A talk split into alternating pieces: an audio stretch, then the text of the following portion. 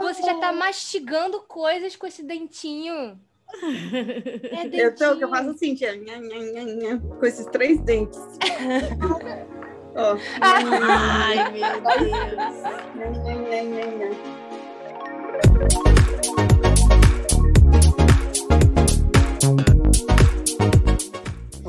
dia, boa tarde, boa noite, não importa qual hora e lugar você está nos escutando.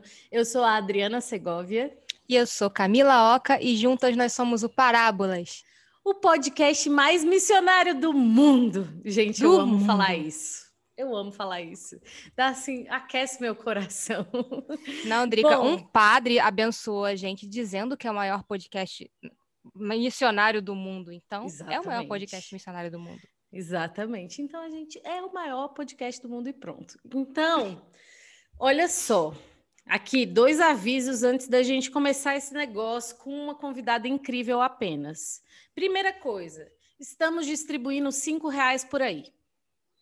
Eu não sei se você já aproveitou isso, mas caso você não tenha aproveitado, é só clicar no link que está aqui na bio, na descrição, e apertar, fazer seu cadastro, pronto você ganhou cinco reais. É isso. Porque a gente gosta de dar cinco reais. A gente pensou assim, o que, que a gente vai dar?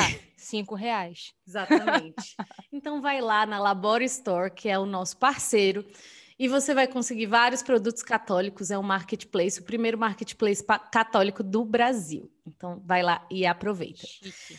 Chique. A outra coisa é porque Cara, esse vídeo terá uma participação especial de Miguelito, Miguel, nosso pequena fofura. Então você já vai deixar o seu like aqui. eu não sei vocês, mas eu já deixei o meu. Antes de subir o vídeo, o vídeo já tem o meu like. Exatamente. Então, agora sim, seja bem-vinda, Débora Pires. Meu Deus. Oi, gente. Clap, clap, clap, clap. Claps, claps, claps. Vários claps. Oi, gente, que alegria estar aqui com vocês.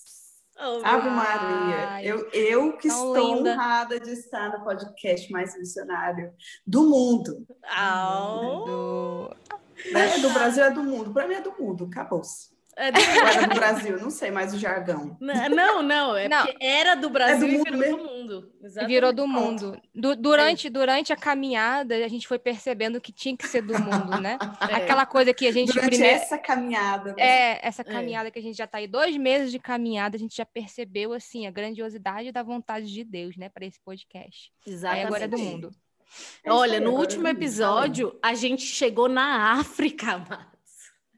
A gente chegou na África, entendeu? Gente, Apenas. então é do mundo mesmo, gente, né? Do Cara, Brasil. Então, a, gente, a, gente, já está em todos os continentes, então, já está na Oceania. Não, é, falta ah. só a Ásia. Ásia, por favor. Ah, eu vou mandar para o pessoal da Escolhe nós, Ásia. Escolhe nós, Ásia. Ai, mas mais de Escolhe 18 não, países escutaram Parábolas Podcast. É por isso, somos os mais missionários do mundo. Okay. Muito obrigada. Mesmo, mais, mais uma vez, ofereço assim o nosso podcast para se alguém de alguma empresa aérea quiser patrocinar o nosso podcast assim tá, tá oferecido tá? Tá aberto. Caso vocês queiram patrocinar.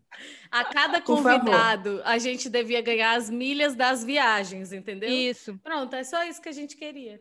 É São Paulo Brasília Camila você tá onde? Espírito Santo e Vitória é. pronto. Pronto Exatamente. pronto já ganhou milhas já. Ganhamos. Ganhamos. Obrigada de nada. Bom, agora a gente vai para um momento a apresentação, entendeu? Porque nós já conhecemos Débora Pires, ela é nossa amiga. Porém, o mundo quer conhecer. Quem é você, Débora? O que, que você faz da sua vida? Você é missionário, não é missionário? Você é de uma comunidade, não é de uma comunidade? Me, me conta, o mundo quer saber. O que faz? Onde mora? O que come? Hoje, no Globo Repórter. No Parábolas Podcast. Parábolas Podcast. Então, eu sou a Débora Janaína Pires Cláudio Dias. Meu é uma... Deus! Deus! É pequeno oração, esse nome, nome, é uma oração. É um clamor, a súplica. É uma súplica ao Espírito Santo. Débora Janaína Pires Cláudio Dias. Amém. É, eu tenho 37 anos, com cara de 25, obrigada. Eu ia Nossa, eu jamais você fez, isso. Você já fez 23 anos, né? Eu ia perguntar. Obrigada, eu tenho 37. Ai. Esse ano eu faço 38. É... Sou natural de Santo André, São Paulo. Sou consagrada na comunidade católica Shalom, como comunidade de vida, com promessas definitivas. Casada com o Breno, é... mãe do Miguel, oh. né? Que Maria, coisa, coisa fofa. eu me seguro para andar uns murros naquele menino, para não socar aquele Exatamente. menino. Ele é muito tão lindo. lindo que ele é. É, que mais que eu posso falar para vocês? Atualmente eu moro aqui na Missão de São Paulo, tem três anos e meio que eu moro aqui. É, e aqui eu sirvo no Ministério de Comunicação. Gente, gente, três do Ministério de Comunicação aqui. Ah. Vamos quebrar as redes sociais agora. Vamos. Vamos. Porque agora tem Ministério de Comunicação aqui. Até pouco, pouco tempo atrás, eu acho que quando esse canal, ou quando esse episódio for no ar, ele já vai ter hum, esse tipo. Ai, eu sempre quis ouvir isso. Quando esse episódio for no ar, realizei teu sonho. Ai, gente, eu sempre quis ser blogueira, sabe? Aí eu tô realizando meu sonho aos poucos.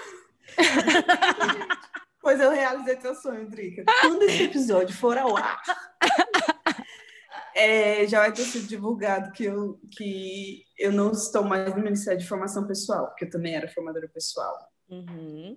Mas em vista As formandas dos... vão estar tá tudo assim, ó, já pelas, pelos cantos, sofrida. lenços, eu já distribuí lenços. Vocês distribuem cinco reais, eu distribuo lenços. Poxa vida! Inclusive, eu tive que comprar uns também, porque foi difícil. Não, eu tô, eu tô chorando por elas. É, Meninas. Minha formadora pessoal, depois é. de sete anos, sete, oito anos, oito anos, ela saiu da formação pessoal, eu tô assim. Ainda estou me recuperando. É. é forte, gente. Eu é compreendo vocês. Tô... Meninas, se vocês estão vendo esse podcast, você é formada por Débora. Toma aqui o meu lenço também, que eu choro por vocês também. Eu compreendo a sua dor. Mas foi difícil, gente. Foram 11 partos. Meu, nossa Meu Deus. Meu senhora. Gente, só para quem não conhece a comunidade Shalom e nunca ouviu falar sobre formação pessoal, é como uma direção espiritual. Então, é, eu tenho minha formadora pessoal, eu sou formadora pessoal também. Débora era formadora pessoal e também tem uma formadora pessoal. Camila tem uma formadora Exato. pessoal e é assim. Todo mundo Inclusive, é aproveito para mandar um beijo para a minha formadora que não me abandonou. Eva, linda. A Eva, gente, é minha formadora pessoal. Uau! uau. Eva, uma, uma, vez, uma vez a Eva, a Eva me deu uma formação pessoal assim no corredor.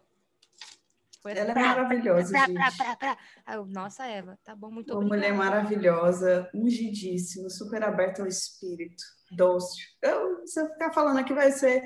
O, o, o assunto vai ser Eva. Né? Nem foi sorteado ainda o assunto, mas ninguém colocou como sugestão, eu ia dar. Vamos falar da Eva. mas eu acho que é isso, gente. Essa sou eu.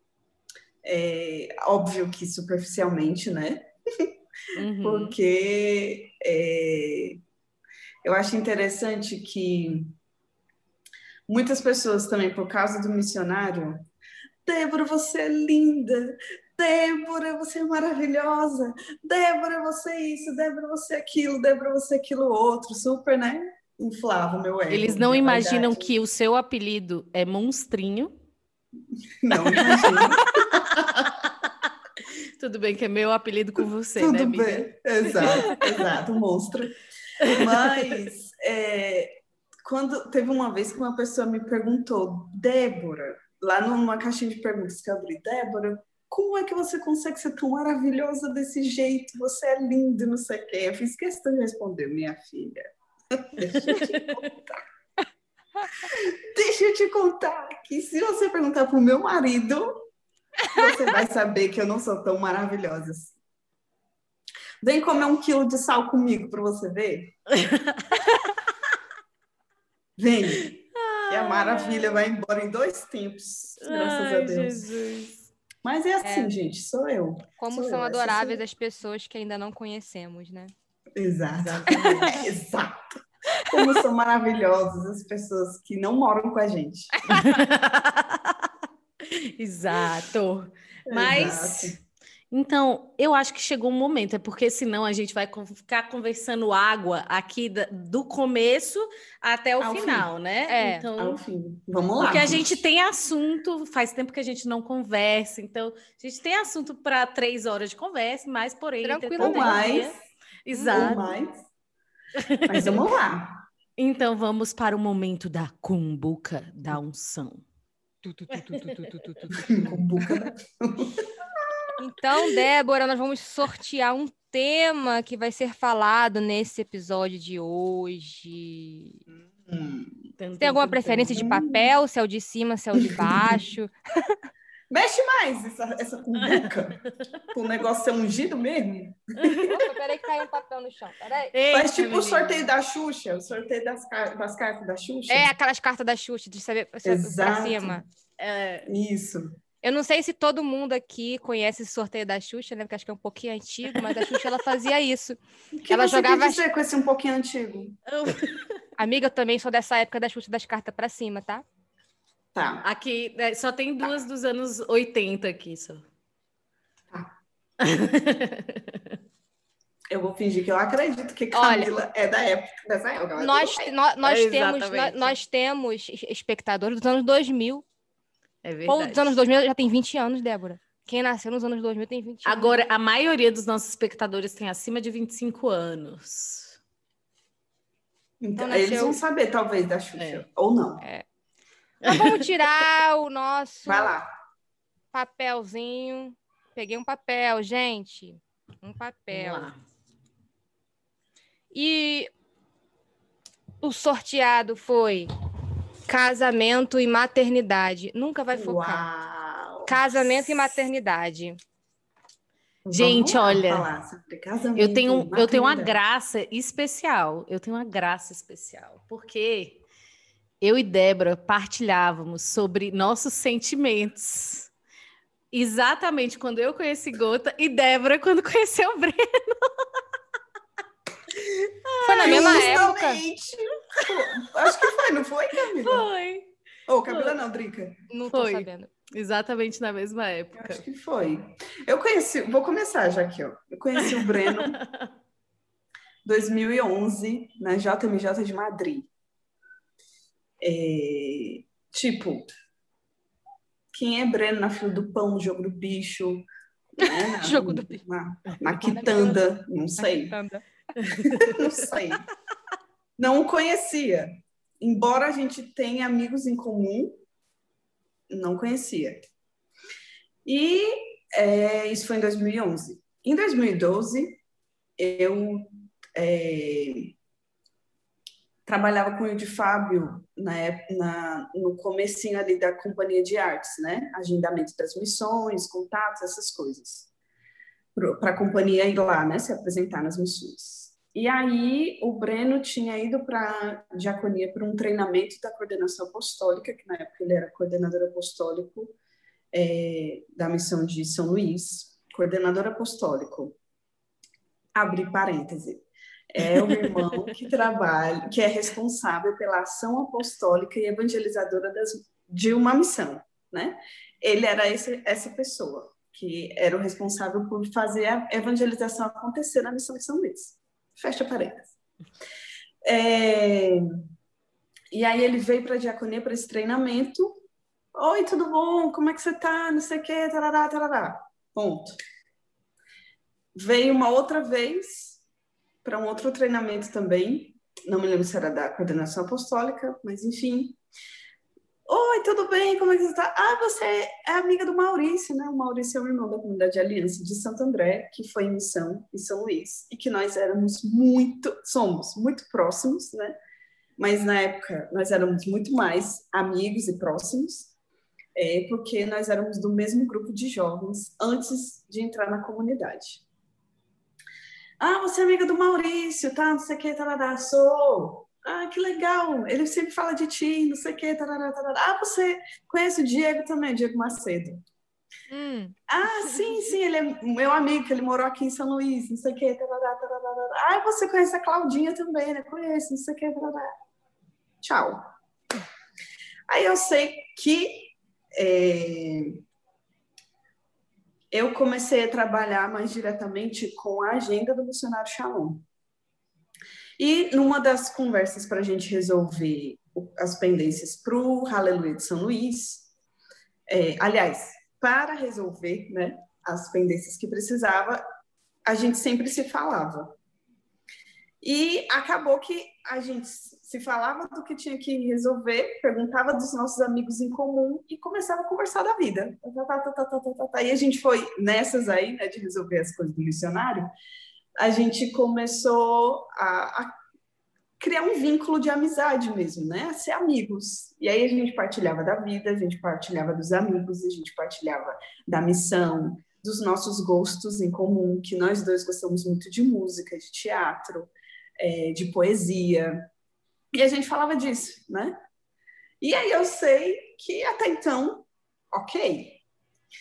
Fomos para o Aleluia de São Luís, tivemos o show, continua a conversa e tá, não sei o que, tarará, e continu... aí passou o aleluia, né? E a gente continuou conversando, conversando, conversando, conversando. E aí, um, uma vez, assim, toda vez que eu ia viajar para alguma missão, se eu estivesse falando com ele, eu mandava, ah, eu vou, a gente vai viajar para tal lugar, então estou indo para tal lugar, reze por nós, pela nossa missão e tal, não sei o quê.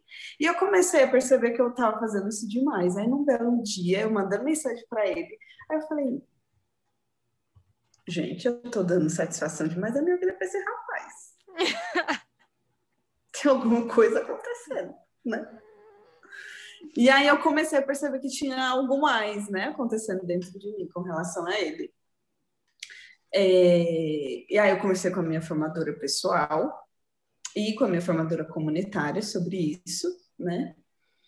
E a gente, um, um tempinho depois, acho que foi em dezembro, acho que foi em dezembro, não lembro mais, ou novembro ou dezembro, nós começamos, assim, mais oficialmente, né, porque eu já tinha falado com a formadora, e ele também já tinha falado com a dele, só que a gente não sabia. A gente começou a se aproximar mais, né, que é o, o processo da caminhada, né, na comunidade Shalom. A gente começou a se aproximar mais, se aproximar mais e tal, não sei o quê. Aí, em março, ele foi transferido de São Luís para a missão de Sobral, para ser responsável local lá. Como era a primeira vez que ele estava assumindo essa função dentro da comunidade, é, a pessoa responsável por ele, né, como responsável local, pediu para ele esperar um pouco mais, né, antes da gente começar a namorar, para ele se adaptar à missão a função e tudo. E a gente começou a namorar, né, em setembro. Isso foi em março, aí em julho a gente fez esse pedido de novo. Só que pedido para a gente esperar mais um pouco. a gente estava no meio da jornada de, de do Rio. É, e aí em setembro a gente começou a namorar, dia 16 de setembro ah, de 2013. Ai, mas então, só explicando um pouquinho o que, é formador comunitário. Meu Deus, quantos formadores a comunidade Shalom tem? É muita o formador gente. comunitário é porque diferente essa... do formador pessoal. Pode falar, Não, é porque a gente é tão rebelde que a gente precisa assim, de, de umas 10 autoridades para. Menino, se converta. Vamos aqui, favor. Amor de Deus, meu Deus. Tome, tome juízo nessa tua vida, Pai amado, pai Aí, por, por causa disso, a gente tem uns 10 mandando, né? Exato. Tem uns 10. Aí, mas assim, explicando, diferente do, do formador pessoal, que ele trata das, dos assuntos de foro íntimo, né? Do que diz respeito à minha vida e ao que se passa dentro de mim, né, na minha alma, meus pecados, minhas fraquezas, minhas virtudes, minhas lutas pela santidade. O formador comunitário é aquele irmão mais velho que me ajuda a viver a, a vida comunitária, né, e me pastoreia no que diz respeito à vida comunitária.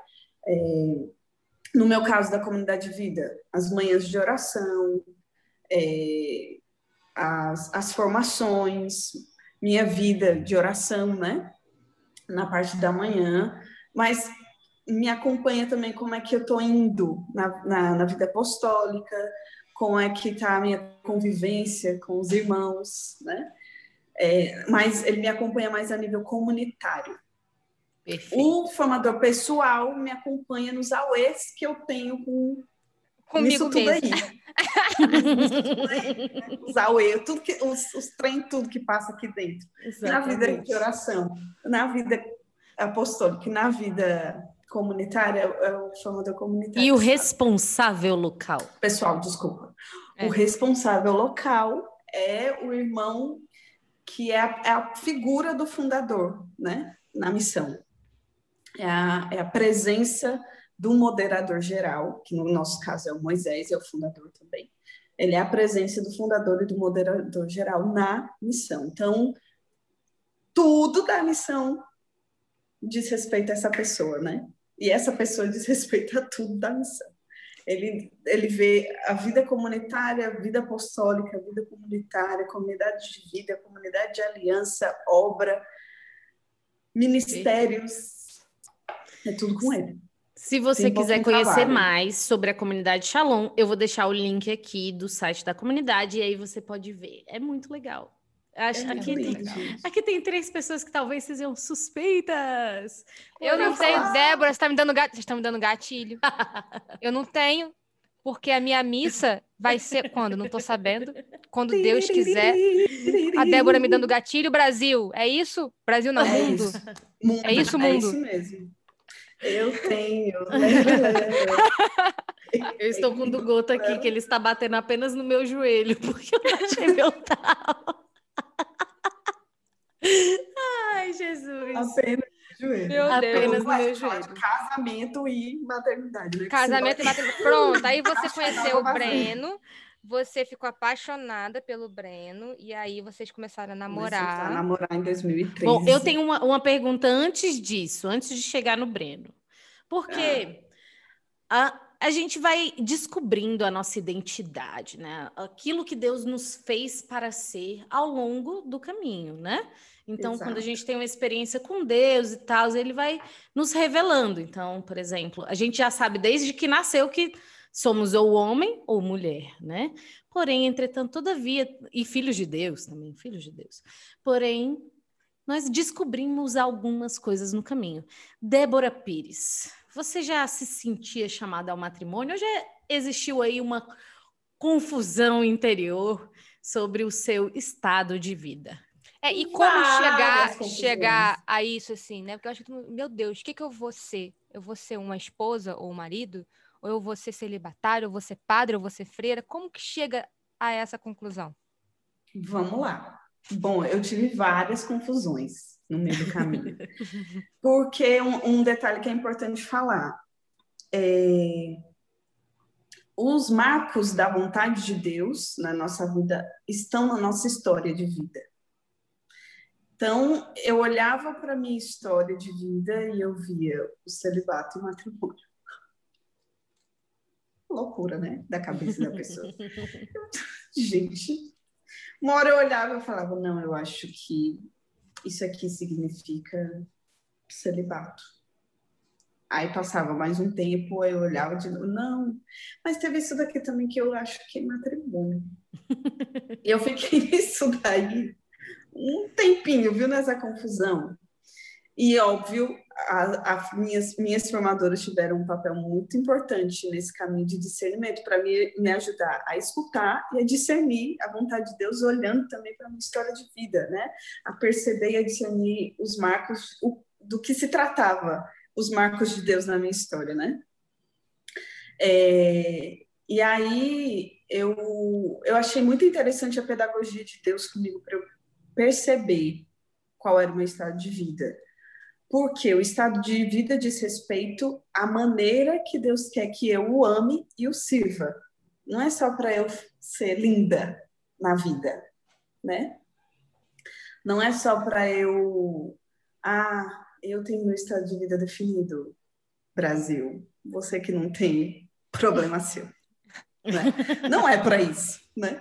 Mas o estado de vida é para a forma que Deus quer que eu ame e o sirva, né? E ame e sirva a igreja e a humanidade.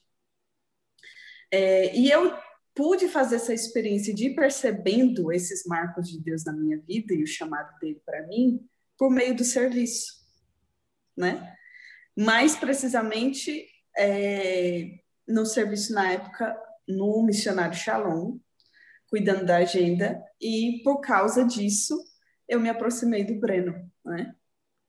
Foi por meio do serviço e é por meio do serviço, né?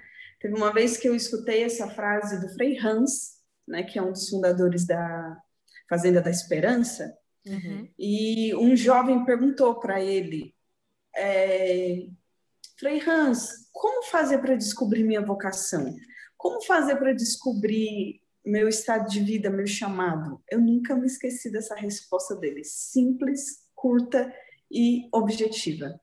Meu filho, reze e ame, e você vai descobrir.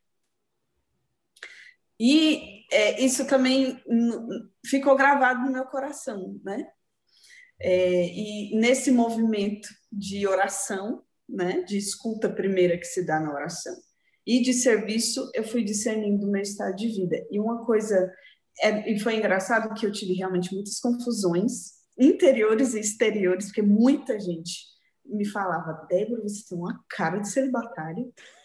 Ah, Ai, gente, isso é horrível. Que vem, quem vê isso é horrível. não, vê, não vê vocação. Né? Irmãos, por favor, não faça isso com as pessoas. Não faça. Você tem cara de celibato, você tem cara de comunidade de aliança, você tem cara de comunidade de vida, você não tem cara. É Deus que sabe, é o seu interior.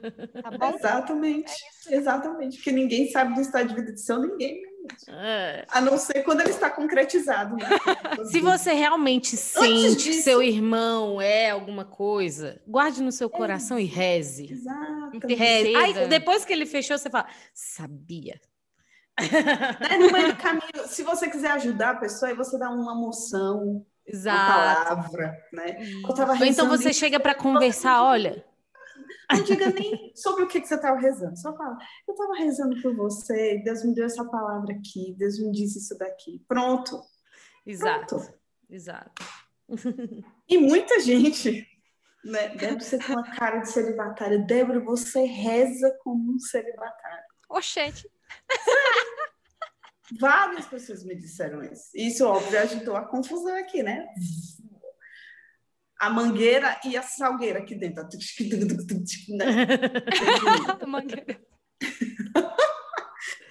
e aí, é, um sonho que eu tive com São João Paulo II, eu já disse isso né, no, no, meu perfil no Instagram, eu acho que tem um IGTV falando sobre isso. Eu já falei isso numa, respondendo uma caixinha de perguntas lá, mas eu tive um sonho com São João Paulo II que eu nunca vou esquecer na minha vida no meio dessa confusão, eu já tinha um norte com relação ao estado de vida, porque Deus tinha deixado muito claro que queria que eu experimentasse da providência dele com relação a isso, né? Nessa época, é, eu só tinha, só tinha sido a primeira vez, eu acho que eu tinha visto o Breno, oi, tudo bom? E nada mais. Ele não passava na minha cabeça, porque não, não era meu amigo, e não fazia parte do, da minha convivência, né? Das pessoas com as quais eu convivi. Então, ele não estava na jogada, né? É, Para Deus já estava, né? Mas né, na providência Deus lá de, Deus de cima, hum, bobinha. Hum, tô vendo, meu querido. e é, Deus tinha deixado claro isso num dos retiros pessoais que eu fiz, que ele queria que eu provasse da providência dele nesse sentido. E é, depois eu tive esse sonho. E no sonho, vou dizer aqui, embora eu já tenha dito, mas muita gente talvez não saiba. Nesse sonho, nós estávamos numa lanchonete. Era sonho mesmo, viu, gente? Que nós estávamos numa lanchonete. Beto 16 chegava e fazia um pedido. Maravilhoso. Maravilhoso. e quem estava servindo na lanchonete era João Paulo II, gente? Gente, gente. jovem, na lanchonete Shalom. Exato, ah, tipo figura isso. essa, eu, Brasil. Eu não sei que lanchonete era essa, não identifiquei. Não consigo identificar, mas estava numa lanchonete Aí ele, Bento XVI fez um pedido, São João Paulo II foi levar o pedido dele. Era o garçom da lanchonete. Gente, o clickbait desse trecho vai ser São João Paulo II. Quando São João Paulo II era garçom? no meu sonho. Aí é, eu ficava assim no sonho, tipo, gente, o que que tá acontecendo aqui? Bento XVI. Aqui na lanchonete, e São João Paulo II servindo na lanchonete. Oi, Brasil, tudo bom? Eu fiquei meio assim, impressionada. E eu fiquei de um jeito que chamou a atenção de São João Paulo II. E ele veio na minha direção, né? Aí ele chegou, colocou a mão no meu ombro e me disse: Minha filha, muita gente quer que você abrace o amor de Deus para sua vida, mas não tenha medo, porque a família também é vontade de Deus. E foi embora. Gente! Gente! Foi nesse modelo aí esse sonho. Gente, e não, é depois... é mística, não é mística, não é mais que mística. Meu Deus do céu. E depois disso, é, eu o tomei como meu padrinho, como meu amigo, né?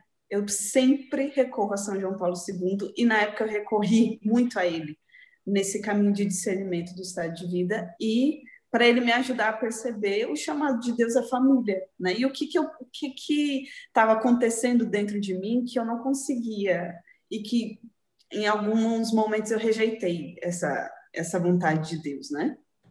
E ele foi me ajudando muito, foi se fazendo muito presente. E uma outra pessoa que foi muito presente na minha vida foi meus dois padrinhos, Santa Terezinha. De que maneira ela apareceu também, né? Eu achei interessante porque, se eu não me engano, no livro. Ou é no livro é, Belo é o Amor Humano, ou é no Fio de Ouro, que a Emi recomenda é, se confiar em intercessão de Santa Teresinha para o discernimento do estado de vida. Só que eu nem me lembrava disso, né, no meu caminho. E aí, eu sei que aconteceu uma situação, né, no nosso namoro, um pouco complicada. É, e aí eu e o Breno conversando, chateados com a situação e tal, não sei o quê, tarará, tarará, tarará, tarará, e a gente, assim, se levantou uma ira e uma rebeldia muito grande no nosso coração com relação à situação que aconteceu. E eu sei que na, na, poucos dias depois dessa situação, a gente chateado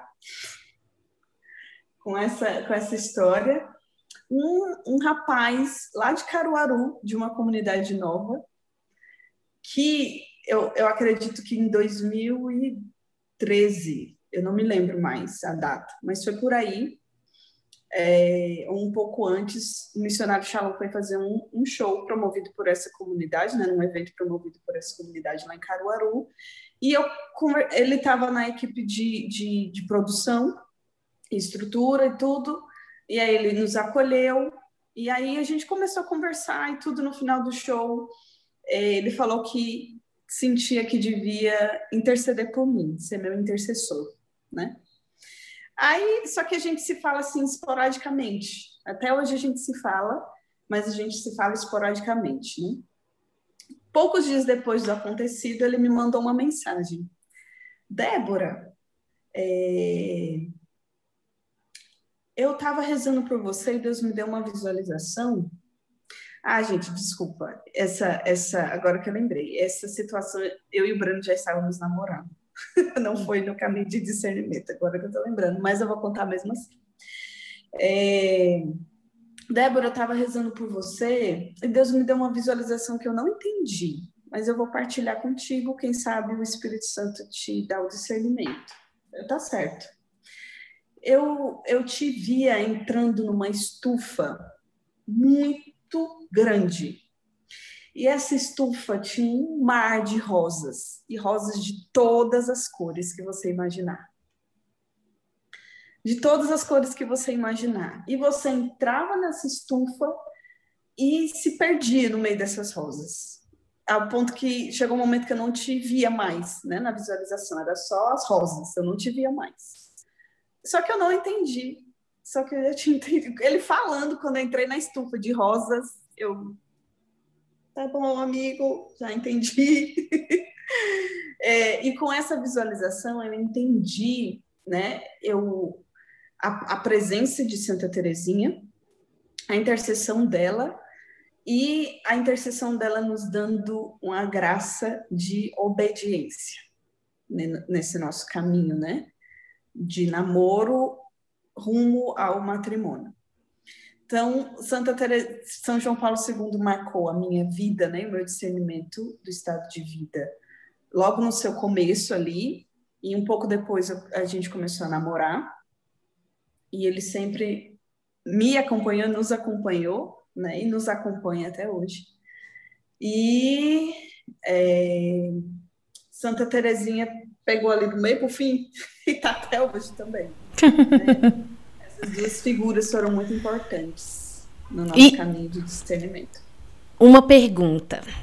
Você, no meio do namoro, teve alguma dúvida sobre o seu estado de vida? Não mais. Porque Não esse sonho me norteou de uma maneira. É, e, e, a presença e a intercessão de São João Paulo II me ajudou tanto, né? A ir percebendo a minha história de vida com outros olhos, a viver realmente um caminho de cura, de reconciliação muito grandes, né? Que ao longo quando a gente começou a namorar, eu não tinha mais essas dúvidas se eu era celibatária ou se eu era chamada ao matrimônio, né? É, e era engraçado que eu, o Breno ficava, olha, isso ele é, ele falou isso nos nossos primeiros meses de namoro, né? Você não inventa de daqui uns dois anos você virar para mim e falar: olha, eu acho que eu não sou chamada a matrimônio, não, acho que eu sou celibatária. você não inventa. Seja muito claro na tua cabeça. mas, mas eu nunca tive dúvidas, não, depois uhum. que a gente começou a namorar, porque aí o, o caminho de, de, é, esse caminho de cura e de autoconhecimento, de reconciliação, ele foi se estreitando mais, né? É, e aí eu fui percebendo de maneira clara, assim, a minha história de vida agora faz todo sentido, né? As coisas que eu vivi, o que a providência de Deus permitiu que acontecesse na minha vida, seja de situações, seja de conhecer pessoas, seja de lugares que eu fui, de formações que eu estive, não é uma coisa simples. Muito antes de eu conhecer a comunidade, uma amiga minha, que inclusive é a pessoa que me apresentou o Shalom, né, que ela não é da comunidade, inclusive, nunca foi, mas a pessoa que me apresentou o Shalom, ela dava o curso, o curso do método Billings, né? Uhum. E que eu desconhecia totalmente na época. E aí um dia ela me chamou para ir com ela só, que ela ia ministrar o curso numa comunidade. Débora, vamos comigo? Aí eu, para aquela, não, só para você me fazer companhia. E óbvio que eu participei do curso, né? E, tipo, na época não fez o menor sentido para mim. Mas depois, eu me lembrando da minha história de vida e de como a providência de Deus foi se manifestando acerca do meu estado de vida, eu me lembrei dessa situação. Eu, ah, Agora faz todo sentido, porque só tinham mulheres casadas nesse, nesse encontro que ela foi, e elas falando da, da vida familiar, da vida conjugal e tudo. E para mim, na época, não fazia o menor sentido, porque nem namorar eu namorava, nem na comunidade eu tava, não tava é, paquerando ninguém, flertando com ninguém. Paquerando. Paquerando é o novo. Você está falando, revelando Tava... um pouco em qual, qual a idade da pessoa. Qual paquerando. época eu vivi, né? É isso aí, Brasil. Só tem cara de 25. Mas, Débora, é, eu vejo, assim, né? Inclusive, gente, sigam a Débora no Instagram dela, porque ela, essas perguntas todas ela tá respondendo no Instagram, nas, nas caixinhas que ela abre lá. Eu vejo o pessoal falando muito sobre castidade, né? como viver a castidade no namoro, como viver a castidade no casamento, o que, que é castidade no namoro, o que, que é castidade no casamento. Eu, eu creio que castidade ela começa muito antes de você começar a namorar, né? Principalmente porque a gente vive um caminho muito profundo na comunidade de autoconhecimento, de, de, de é, configuração a Deus, de uma inteireza a Deus. Mas fala um pouco sobre essa questão da castidade, né? Essa castidade, primeiro, que é eu sozinha, eu e Deus, depois é eu com o meu namorado ou namorada, eu com meu marido ou minha esposa. Como é que é essa, essa, esse caminho de castidade? Bom, é importante a gente se lembrar que castidade não diz respeito a se masturbar ou não, ver pornografia ou não, é, ter relação sexual ou não, né? Faz parte, faz. Só que a castidade é você ter um coração inteiro e você amar a Deus sobre todas as coisas e ao próximo como a você mesmo, sem interesses, né? De maneira inteira, de maneira total. É... Isso é ser casto. Isso é viver a castidade, né? E todo mais se, se é, parte daí. Se eu amo a Deus e se eu amo aos outros como a mim mesmo, de maneira desinteressada, total, inteira, né? Sem fragmentos dentro de mim, né? Não dou partes de mim para Deus e partes de mim para as pessoas, não, mas eu me dou inteiramente a Deus inteiramente aos outros. O restante vai ser consequência disso, né? O não se masturbar, o não ver pornografia, o não ter relação sexual no namoro, é, que mais? O não não não ter excessos, né?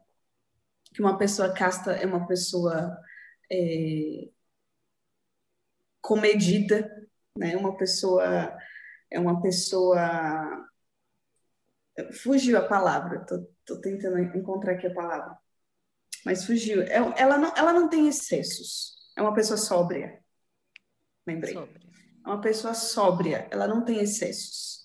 Uma pessoa casta é uma pessoa simples e sem excessos, né? Sem exageros. Exagero em tudo. Exagero no vestir, exagero no se maquiar, exagero é, nas compras, exagero na comida, na bebida, nas amizades. Não tem exagero. Uma pessoa caça uma pessoa sóbria, centrada, inteira, simples, né?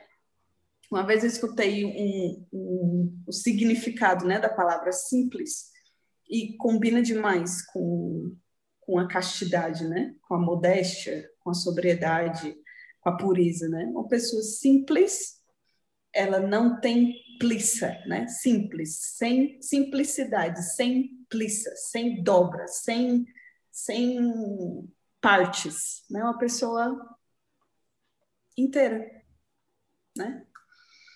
É, e um, uma pessoa casta, ela é assim. Então, se ela vive com Deus, assim, se ela vive com os outros, assim, o restante da castidade, né, o que vem no pacote da castidade, se dá por acréscimo, né? Eu tomo cuidado com as coisas que eu assisto, com, as, com o tipo de conversas que eu tenho, com as coisas que eu escuto, com as coisas que eu leio, com as minhas formas de diversão, de descanso, é, com a forma que eu aproveito meu tempo, é, com a maneira que eu me relaciono nas minhas amizades, tudo isso envolve castidade, né? a maneira com qual eu cuido de mim, né? É nem no, no relaxo e nem no, no, no, culto exagerado ao corpo, né, Taliano? De maneira equilibrada, né? Tudo isso é castidade. E às vezes a gente resume a castidade à genitália, né? Uhum. Isso é, é, é, reduzir mesmo. Isso é, é, é muito, muito baixo, né? E é muito pouco né? Porque a castidade é muito mais que isso. Então, é, como viver a castidade no, no namoro?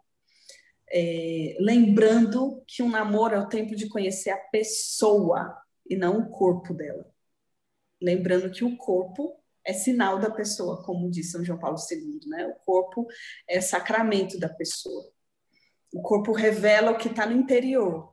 Então, o, a nossa luta na amizade, no namoro, é olhar para essa pessoa e vê-la como pessoa inteira, uma pessoa inteira, não em partes dela. Se eu olho de maneira fragmentada, já é um sinal de falta de castidade. da minha parte, né? Na amizade é a mesma coisa. Se eu me relaciono com interesse pelo que ela pode me dar, ou se eu me relaciono com apego demais, né, com dependência afetiva, é falta de castidade. Né? É... No namoro, se eu estou interessado, né, só em sexo, só no que ela pode me dar fisicamente falando, só no prazer, pelo prazer, falta de castidade. Você não, não tem interesse em conhecer a pessoa, o que ela pensa, o que ela gosta, o que ela não gosta, as lutas, os desafios, os sonhos, os desejos, os propósitos dessa pessoa, falta de castidade. Eu estou com interesse, né? É, e consequentemente eu vou dar parte de mim para ela e essa pessoa vai dar parte de mim dela para mim também, porque não vai ter confiança, né, para a pessoa se entregar no nível de namoro, né? É, a vivência da castidade no matrimônio, né? Que muitas, como a maioria das pessoas confundem castidade com é, ter ou não relação sexual, a pessoa imediatamente já pensa, falha, e, e não vai ter é, é, ato conjugal no casamento, como é isso? Né? Não, não se trata disso, né? É, é a mesma pedagogia, né, que você já estava vivendo antes, o mesmo caminho que você estava vivendo antes, você vai levar para o matrimônio. Óbvio que você vivendo o ato conjugal dentro do matrimônio, é, o que, como é que se vive a castidade dentro do matrimônio? Você sendo fiel a essa pessoa que você prometeu fidelidade diante de Deus, né, e diante da igreja, você respeitando essa pessoa e como você respeita, você é, literalmente você só tem olhos é, para o seu esposo ou para sua esposa, né? Você não fica olhando para para a menina que passa, para o rapaz que passa, fica, hum, que menino interessante. Hum, isso seria falta de castidade no matrimônio, né? Você literalmente só pode ter olhos, só precisa ter olhos para o seu esposo, que foi a pessoa que você escolheu para viver o resto da sua vida, né? E se você não admirava, se você não, não tinha é, esse olhar né, de admiração, de desejo, de atração, né, também, que faz parte, porque você é uma pessoa, né? É, antes você não vai ter depois, né? Se você não viu os, o, o que essa pessoa tem de bom, se você não percebeu o caráter da pessoa, e se você também não se deixou conhecer nisso, né? No, no, no que você pensa, no que você sente, no que você sonha, no que você deseja, no que você planeja antes, você não vai deixar depois, né? E a desconfiança também é um, um sinal de, de, de falta de totalidade ali naquele relacionamento, né? De falta de entrega inteira. E é, viver o que a, que a moral da igreja supõe, né? Outro dia eu respondi isso também, que uma pessoa perguntou, como é que vive a castidade no matrimônio? É, na abertura aos filhos, na abertura à vida, né? E sem posições mirabolantes, né? Que às vezes a gente traz isso de tanto ter consumido pornografia, né? No, no antes e durante o namoro, a gente quer levar também para o matrimônio, né? Que uma vez eu escutei essa expressão, achei interessante, né? Que as pessoas perguntam que, que tipo de posição pode ter no ato conjugal no matrimônio, né? Minha filha não é o Kama Sutra, não tem um Kama Sutra católico, não tem. Não tem, não está tendo. Né? Ai, Deus. É, porque uma vez eu escutei uma, uma resposta também, eu não me lembro se foi de um padre ou do professor Felipe Aquino. É, mas isso também me marcou muito, essa resposta que ele deu, que fizeram essa pergunta para ele também. Sempre fazem né, esse tipo de pergunta. É, e por aí você vê o que é que a pessoa consome, o que é que está na alma da pessoa, né? É, e ele respondeu, ou o padre ou ele, não lembro quem foi, respondeu. A posição que você consegue olhar nos olhos da tua esposa. Isso, isso responde o que é ser casto no ato conjugal, né? É...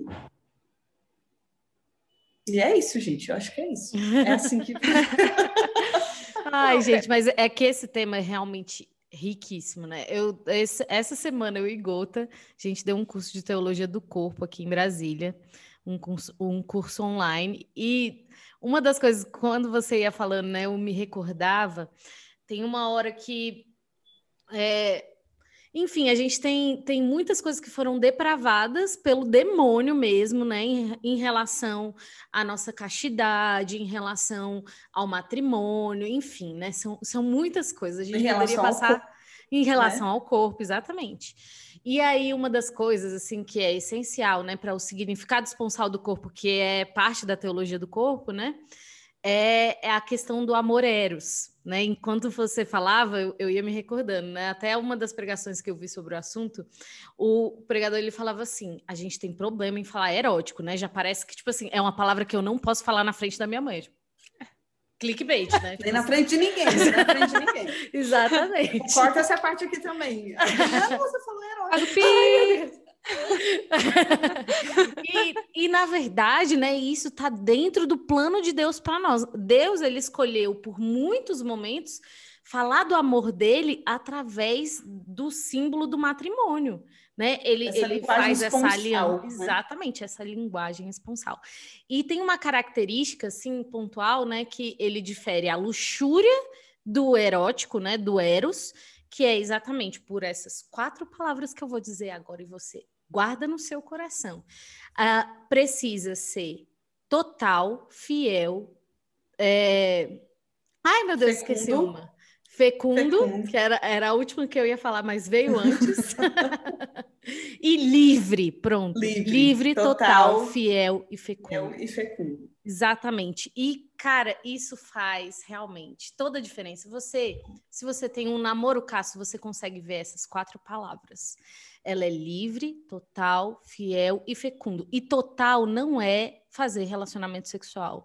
Não é. É quando você realmente se entrega à pessoa assim, com a sua interesse, falando tu, todos os seus planos, tudo que você pensa, sem, sem atropelar as coisas. É, tem, é realmente viver uma totalidade de eu amo tanto essa pessoa que eu não vou atropelar, colocar o carro na frente dos bois, porque eu amo tanto ela, eu quero o céu para ela e aí eu não vou atropelar, né? Então, Exato. E a mesma coisa no matrimônio, cara.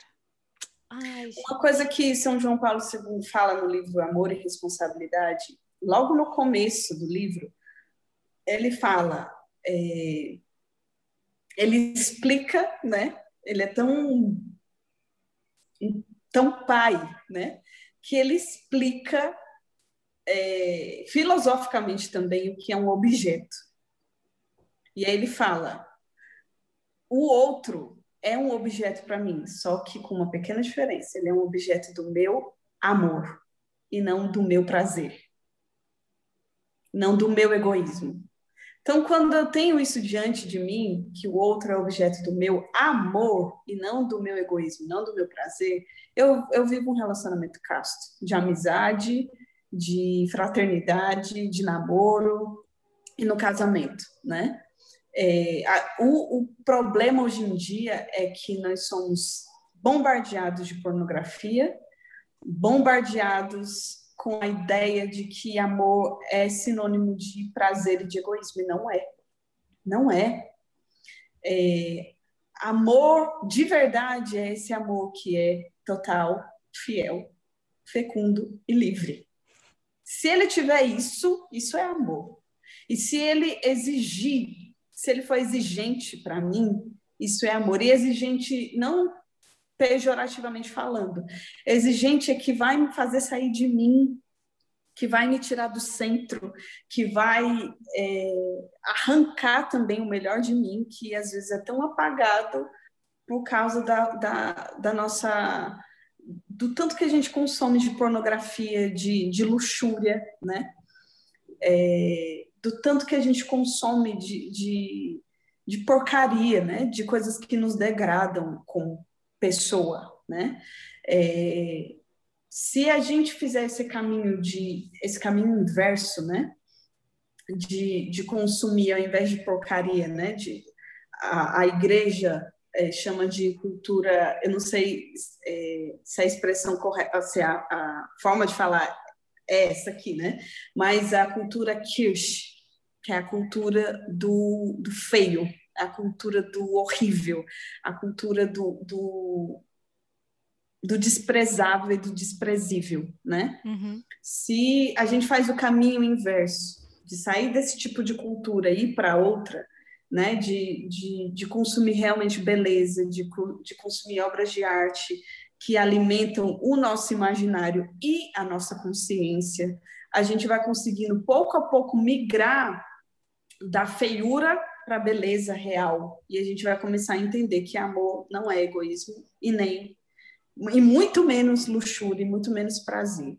É uma coisa que é importante falar, inclusive, né, quando for ao ar já vai ter acontecido.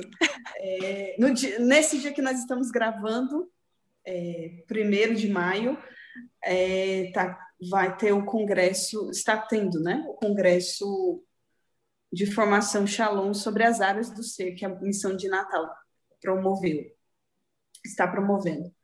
É... Tá difícil aqui os tempos no português, né?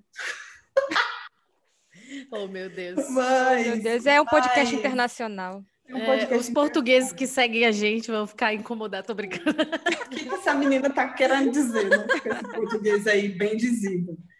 É, mas uma coisa que a gente não repara, né? E que muitas vezes o que é que, o que, é que faz a gente não viver a castidade na vida? né? não ser uma pessoa casta, porque a gente dá muita vazão à nossa afetividade, a gente é muito bombardeado em dê vazão ao que você sente e faça o que você sente. O que, é só, o, que o seu sentimento pedir, você faz. Isso é muito imaturo. Não, Isso a é gente é treinado para ser animal, né? É. Exato. E as pessoas acham.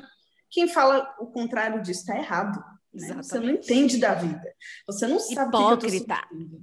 Exato hipócrita, como, diz, como diria é. o de Fábio no Canto das Ilhas. Como é que eu posso sentir uma coisa e fazer outra contrária ao que eu estou sentindo? Isso não é hipocrisia, isso é ser, ser humano, né?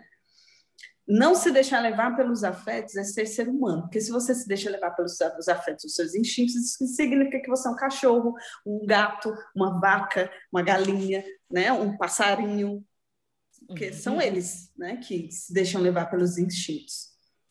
E nós somos seres racionais, é isso que nos, nos difere dos animais e nos confere dignidade também, porque nós somos criados à imagem e semelhança de Deus, né? E é, eu não vou dizer né, o que Deus me ensinou para instigar vocês a procurarem, também quem está escutando a procurar, Deus, lá naquele diálogo que ele teve com Caim, quando ele ficou com raivinha, né? Dele ter, de Deus ter recusado a oferta dele. Se a gente perceber lá naquele diálogo de Deus com Caim, ele nos diz a que nível é para a gente se relacionar com as pessoas, com, na vida, né? Depois vocês procurem lá, eu não vou dizer. não vou. É, mas eu, eu, eu creio que você se relacionar castamente com as pessoas no geral é você saber amar.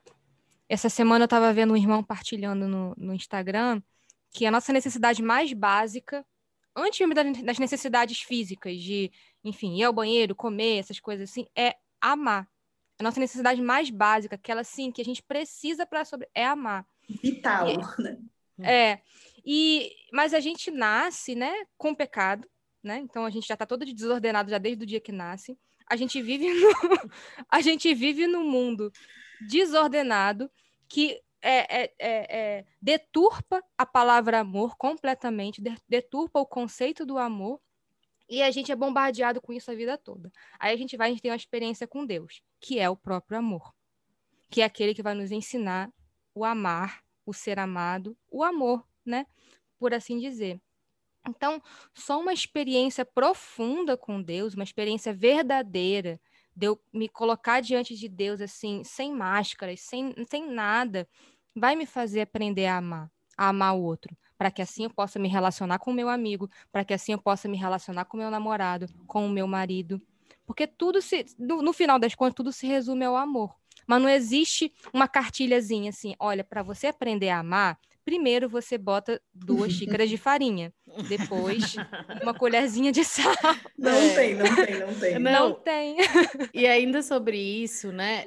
Até na própria teologia do corpo, né? A, a, onde João Paulo II vai começando a falar sobre a teologia do corpo, ele vai falando exatamente aquela passagem de Mateus, onde é, os fariseus estão lá questionando ele sobre a questão da fidelidade no matrimônio, e aí ele fala: no princípio não era assim. Então, nós precisamos ter esse olhar para o princípio, né, de como nós fomos criados, né, e, e realmente só existe a parte fecunda, né, daquelas quatro palavrinhas, quando é, tem um relacionamento do homem com Deus. Porque qual é o problema da nossa desordem? É porque a gente vai buscando no outro aquilo que somente Deus pode preencher. E mesmo quando nós somos casados, nós não somos capazes de, no, de nos preencher. Somente e somente e somente Deus é capaz de nos e preencher. Somente. E somente. E somente. Mas é, é somente? Eu não entendi. É, é somente, é somente. Mas tem ainda, é capaz tem, de nos tem preencher. outra coisa. Somente Deus pode nos preencher. Ai, mas é, é, exatamente isso, assim. Então, só para completar, né, a questão do amor eros, né? O amor eros, ele é esse esse amor que ele é um vetor que nos impulsiona para aquilo que é belo, bom e verdadeiro. É aqui, aquela força, né? Mais do que um, um, impulso, né? Que às vezes a gente acha, ah, eu vi um cara bonito e aí eu me jogo nele, né? Porque, enfim, ele é totalmente gatinho, né? E aí, enfim, né? Não, mais do que isso, é uma força que se está direcionada para o lugar errado, ela vai ser uma força, assim, de um carro a 200 km uhum. por hora me levando para o inferno. Mas se ela tá, assim posicionada para o lugar certo, ela tem o, tem o poder de me levar até Deus, né? Tem a, realmente a capacidade de levar até Deus. Então, sim, gente, peçamos a graça dessa pureza, né? Peçamos a Deus a graça dessa totalidade, dessa força que tem a condição de nos levar até a santidade. E essa força, né, que canaliza o amor eros para o lugar certo é a castidade. Exatamente. Exatamente. Se nós amamos realmente o que é digno de ser amado, esse Eros, meu amigo, leva a gente para Deus mesmo, leva a gente para o céu. É... O céu que é Deus, né? Aqui, o céu que é Deus e o céu que é o outro, né? Ao contrário do, do que dizem que o, o meu inferno é o outro, não. O outro é meu céu. A gente só vê os outros como inferno e às vezes a gente vê a si mesmo como inferno quando esse amor eros está direcionado para o lugar errado. Exatamente. E, e, cara, uma comparação assim, né? Eu estava preparando minha pregação e aí, meu Deus, né? Cristo viveu o amor eros de uma forma tão plena que ele viveu a morte, né? Assim, ele, ele realmente foi. Qual é o nome do caminho que Deus faz até a morte? A paixão. Amor eros. Amores. Gente, isso é tão a gente forte. Não, a, gente não, a gente não associa isso, né? Exatamente. Uma vez eu tava, fui preparar também uma formação para músicos. É, e me pediram para falar acerca de afetividade, né? E foi tão interessante porque eles ficaram, eu nunca tinha pensado nisso. quando, quando a gente é, fala, por exemplo, do caminho de, de santidade da pessoa. Do que, que a gente está falando? Né? De é, configurar a nossa capacidade de amar para capacidade de amar de Deus, né? É, amar a Deus sobre todas as coisas, ao próximo como a si mesmo, mas sede perfeitos como o vosso Pai é perfeito, né? Sede misericordiosos como o vosso Pai é misericordioso. Isso é, e se remete, né? São Paulo tá, tá, tá, aliás, São Paulo traduziu isso no tende em vós os mesmos sentimentos de Cristo. A gente nunca para para pensar que sentimento é afetividade. Ou seja, se eu estou falando, se Deus, se a perfeição da lei, né, é amar a Deus sobre todas as coisas e ao próximo como a mim mesmo, e eu só vou fazer isso segundo Jesus, né, é, significa dizer que eu preciso amar como Jesus ama, ter a mesma afetividade que Jesus. E a afetividade tão ordenada, tão inteira, que me leva até a paixão, que me leva até dar a minha vida, né? Então, se eu, se eu entendo né, que, que o que realmente é a função do amor eros, né, para mim, na minha vida, e se eu entendo que eu preciso ter os mesmos sentimentos de Jesus, e detalhe, né, São, São Paulo ele vai, vai descrever o que é ter, ter os sentimentos de Jesus. Ele, mesmo sendo Deus, não se apegou à sua condição divina, mas se esvaziou completamente, obedeceu o Pai até a morte e morte de cruz. Isso é ter os sentimentos de Jesus. Isso é ter uma afetividade de gente né? que, que, que, que me leva realmente a viver essa paixão, a, a totalidade da entrega da minha vida, né? Isso também é o sinônimo do a paixão de Jesus é o sinônimo do, de para onde estava ordenado a afetividade de Jesus, ou seja, a sua capacidade de amar. E isso é para onde deve estar ordenada a nossa afetividade. Que às vezes a gente acha que eu estou sentindo vontade de rezar, eu vou rezar. Eu estou sentindo vontade de perdoar uma. Não é sentimento, meu povo. Vocês entendem? A nossa vida não é movida a sentimentos, a menos que o nosso sentimento esteja ordenado para o lugar certo, como o de Jesus. A, a afetividade de Jesus estava ordenada para dar a vida. Se a nossa afetividade estiver ordenada para isso, a gente pode seguir os que a gente sente. Enquanto ela não estiver ordenada para isso, a gente não pode ouvir o que a gente sente, não. Exatamente. Vamos lá. Próxima pergunta, Camilinha. Você, você tem essa pergunta ou eu tenho? Como é que tá isso? Eu, eu creio que a gente já falou bastante sobre casamento, sobre castidade, tudo que vem. E agora a gente precisa entender o quê? O fruto disso, a maternidade. Como é que é isso? Fala um pouco, Débora, sobre maternidade, sobre tudo isso que você viveu, que nós vivemos nesse caminho todo de conhecimento de castidade, de conhecimento de Deus. E aí, de repente, Miguel nasceu. Aí, Miguel Miguel, quem é você? O que você significa na minha caminhada? O que significa para Deus? Fala um pouco sobre maternidade, Débora, por favor. Olha, realmente é um divisor de águas a maternidade na vida de uma mulher. Porque eu sou uma pessoa antes, inclusive já casada, eu sou uma pessoa antes do Miguel e uma pessoa depois do Miguel. Por quê?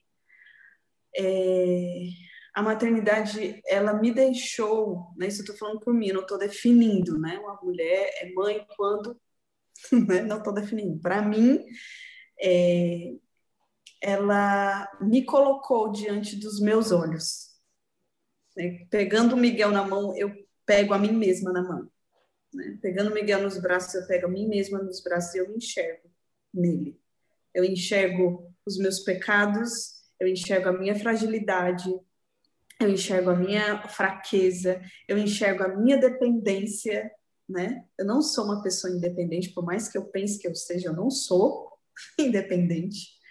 Eu sou totalmente dependente, né? É, eu enxergo as minhas potências, né?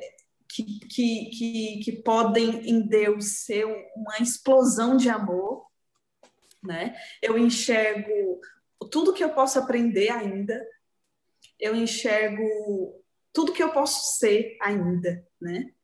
É, é um misto, né? Olhar para o Miguel é um misto de, de confrontar o meu pecado e olhar para mim com esperança, né? E a maternidade me trouxe essa possibilidade, né? Porque eu olho para o Miguel e eu vejo isso, né? Eu olho para o Miguel, eu vejo as minhas fraquezas, eu olho para o Miguel, eu vejo o que Deus pode fazer, comigo, né? Porque acompanhando o desenvolvimento dele também, né? Que independe de mim, né? É, é, é interessante porque a, a, independe de mim em que sentido? A minha parte é favorecer, mas o crescimento não depende de mim. É o mesmo movimento de santidade, né? Me fazer santa eu não posso, mas eu posso colaborar, né? É, porque quem santifica a gente é Deus, né? Eu olho para o Miguel e, tipo, se eu não der comida, ele morre de fome, porque ele não sabe fazer a comida dele. Se eu não der banho no Miguel, ele vai, sim, vai virar o cascão, né? porque ele não sabe tomar banho. Ele não sabe nem que ele tem que tomar banho, que dirá como é que toma. Né? Ele não sabe nem que ele tem que comer. Ele só, o que ele só faz é reclamar de fome, né? chorar de fome. Mas nem que ele está com fome, ele não tem consciência. Ele não sabe ir lá na cozinha, pegar a mamadeira dele, misturar lá e não sabe, ele só sabe segurar uma madeira já pronta, mas oh, fazer não sabe. mas eu, eu olho para Deus, para o Miguel e eu me vejo, né? Isso foi um divisor de águas muito grande para mim, porque eu pude ter real consciência do meu pecado, do meu egoísmo, é, das minhas incapacidades, é, da minha dependência e da minha independência ilusória, né? É, eu pude eu pude aprender e ainda estou aprendendo, né? Graças a Deus que eu só tenho 10 meses de, de que o Miguel nasceu, mas é, 11, na verdade, né? Quando for ao ar, eu acho que já foi 11. Quando for ao ar. Quando for ao ar, eu tô amando. E só vai ao ar daqui a dois 11. dias. ah, é? É. Bom, com relação ao. Eu achei que ia ser mais, ia demorar mais. Com relação ao congresso que eu falei, aconteceu, gente. Quando for ao ar, já vai ter acontecido. Mas quando for ao ar, o Miguel está prestes a completar 11 meses, que ele completa 11 meses dia 8 de maio, no outro sábado. Né? É quando é... Parábolas faz dois meses desde o primeiro episódio. Ah! Ah, somos um bebê. somos um bebê. Mas, gente, é, eu aprendo a amar o Breno é, com um amor também mais puro, mais justo. Né? Uma coisa que tem ficado muito forte para mim, ficou muito forte que eu aprendi com a, com a maternidade, a questão da justiça, que é ser uma pessoa justa. Isso, óbvio, que ainda nas medidas humanas, né? Porque a justiça de Deus é amar o pecador sem ele merecer, né? Um dia a gente chega lá. um dia a gente chega lá, em nome de Jesus. Mas me abriu os olhos para a questão da justiça, que é ser justo, é dar para o outro, que é do outro por direito dele, né? E se eu estou dando uma coisa que é do outro, eu não preciso esperar nada em troca. Porque se é do outro, eu estou devolvendo, né? Uhum.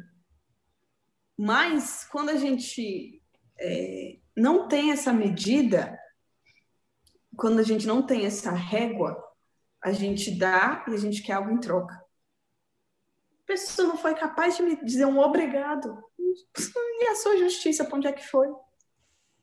Né? E o Miguel me abriu os olhos para isso. Se é do outro por direito, se é direito dele comer, se é direito dele tomar banho, se é direito dele dormir, se é direito dele viver, né? É dele por direito, eu só tenho que dar. E é tão interessante isso, porque eu sempre falo isso, né? Do que eu percebi. É tão interessante porque na condição atual dele, nem obrigado ele sabe me dizer, porque ele não sabe falar. E é dessa forma que a gente deve se relacionar com os outros. Os outros não são obrigados a me agradecer pelo que eu faço. Porque se eu quero re receber alguma coisa em troca, significa que eu não fui, não teve gratuidade. Significa que eu estava amando por interesse, amando, né? Eu estava buscando a mim mesmo, no fim das contas. Se eu quero algo em troca, então o, o centro era eu, não era a pessoa, né? não era o outro. Então, a, a, a justiça, a, o cuidado com o Miguel me ensinou muito, tem me ensinado muito, né? A fazer as coisas sem reclamar, né? Porque se eu estou reclamando, é um sinal de egocentrismo, né? Eu estou no centro, não é a pessoa. Eu não estou fazendo por amor, eu estou fazendo buscando a mim mesma nisso, né? Que, que eu estou fazendo, né? E ele tem me ensinado muito isso, né? Tem, tem me ensinado muito a ter consciência de quem eu sou de verdade, né? Com os meus pecados, fraquezas, mas também com as minhas virtudes e as minhas potências, né? É, eu posso ser mais do que isso. Eu posso, eu posso melhorar, eu posso me superar, eu posso crescer, eu posso amadurecer. E eu vejo isso no Miguel, porque ele vai viver esse processo humano de crescimento, de desenvolvimento, de amadurecimento. E eu olho para ele e me dá esperança em mim. Tipo, eu posso crescer, eu posso ser melhor, né? Eu não sou só isso. Eu não, eu não sou os meus pecados, eu não sou os meus erros, eu não sou as minhas fraquezas.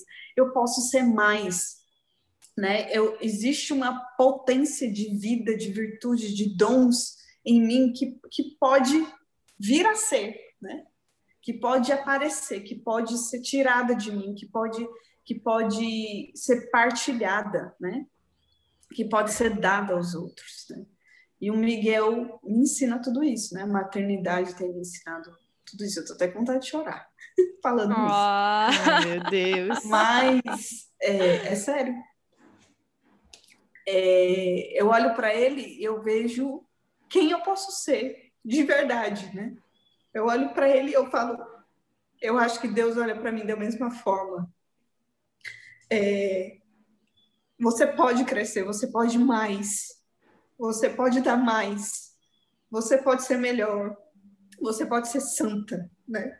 Eu olho para ele, eu vejo isso em mim, isso me enche. Desculpa mas me enche de esperança em mim. Né? É, antes da maternidade, isso era uma, a ideia da santidade era uma ideia bem distante.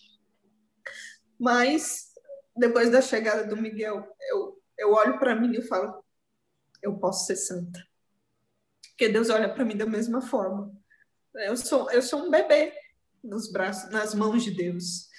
Mas ele olha para mim, ele não olha para mim é, como uma coitadinha, né? É, ah, você vai viver assim para sempre. Óbvio que eu vou viver para sempre nas mãos dele, mas nele eu posso ser tudo o que ele pensou para mim. Nele eu posso ser tudo o que ele quer de mim. Nele eu posso ser tudo que que existe de potência dentro de mim, de dons, de virtudes, é, de amor, de ser mulher, né, de ser feminina. E eu eu faço essa experiência olhando para o Miguel, né? Através da maternidade. É Meu isso. Deus, tô no chão, gente. Eu também. Eu, eu Temos aqui. É. Temos três mulheres, né? Que, enfim, eu já, já concretizei, sou casada, Camila está caminhando para o matrimônio. Débora já está aí com o Miguelito, né? ainda não tenho filhos. Então, escutar isso gera dentro do meu coração aquela expectativa assim, né? Eu acredito que todas as mulheres elas conseguem enxergar um pouco da sua fecundidade, né? E dos seus filhos espirituais, aquelas que, que têm, né, seus filhos espirituais. É, enfim, com as pessoas, mas meu Deus, é, é, como a perfeição realmente, é como se você vivesse a mesma experiência de Deus na criação, né? É, você tá ali Exato. Algo que você gerou, né? E, e, essa era a minha pergunta enquanto você ia falando, né? Qual é essa experiência, assim, de carregar uma vida dentro de si e de repente ela tá nos seus braços, assim? Como é, é muito louco, viu?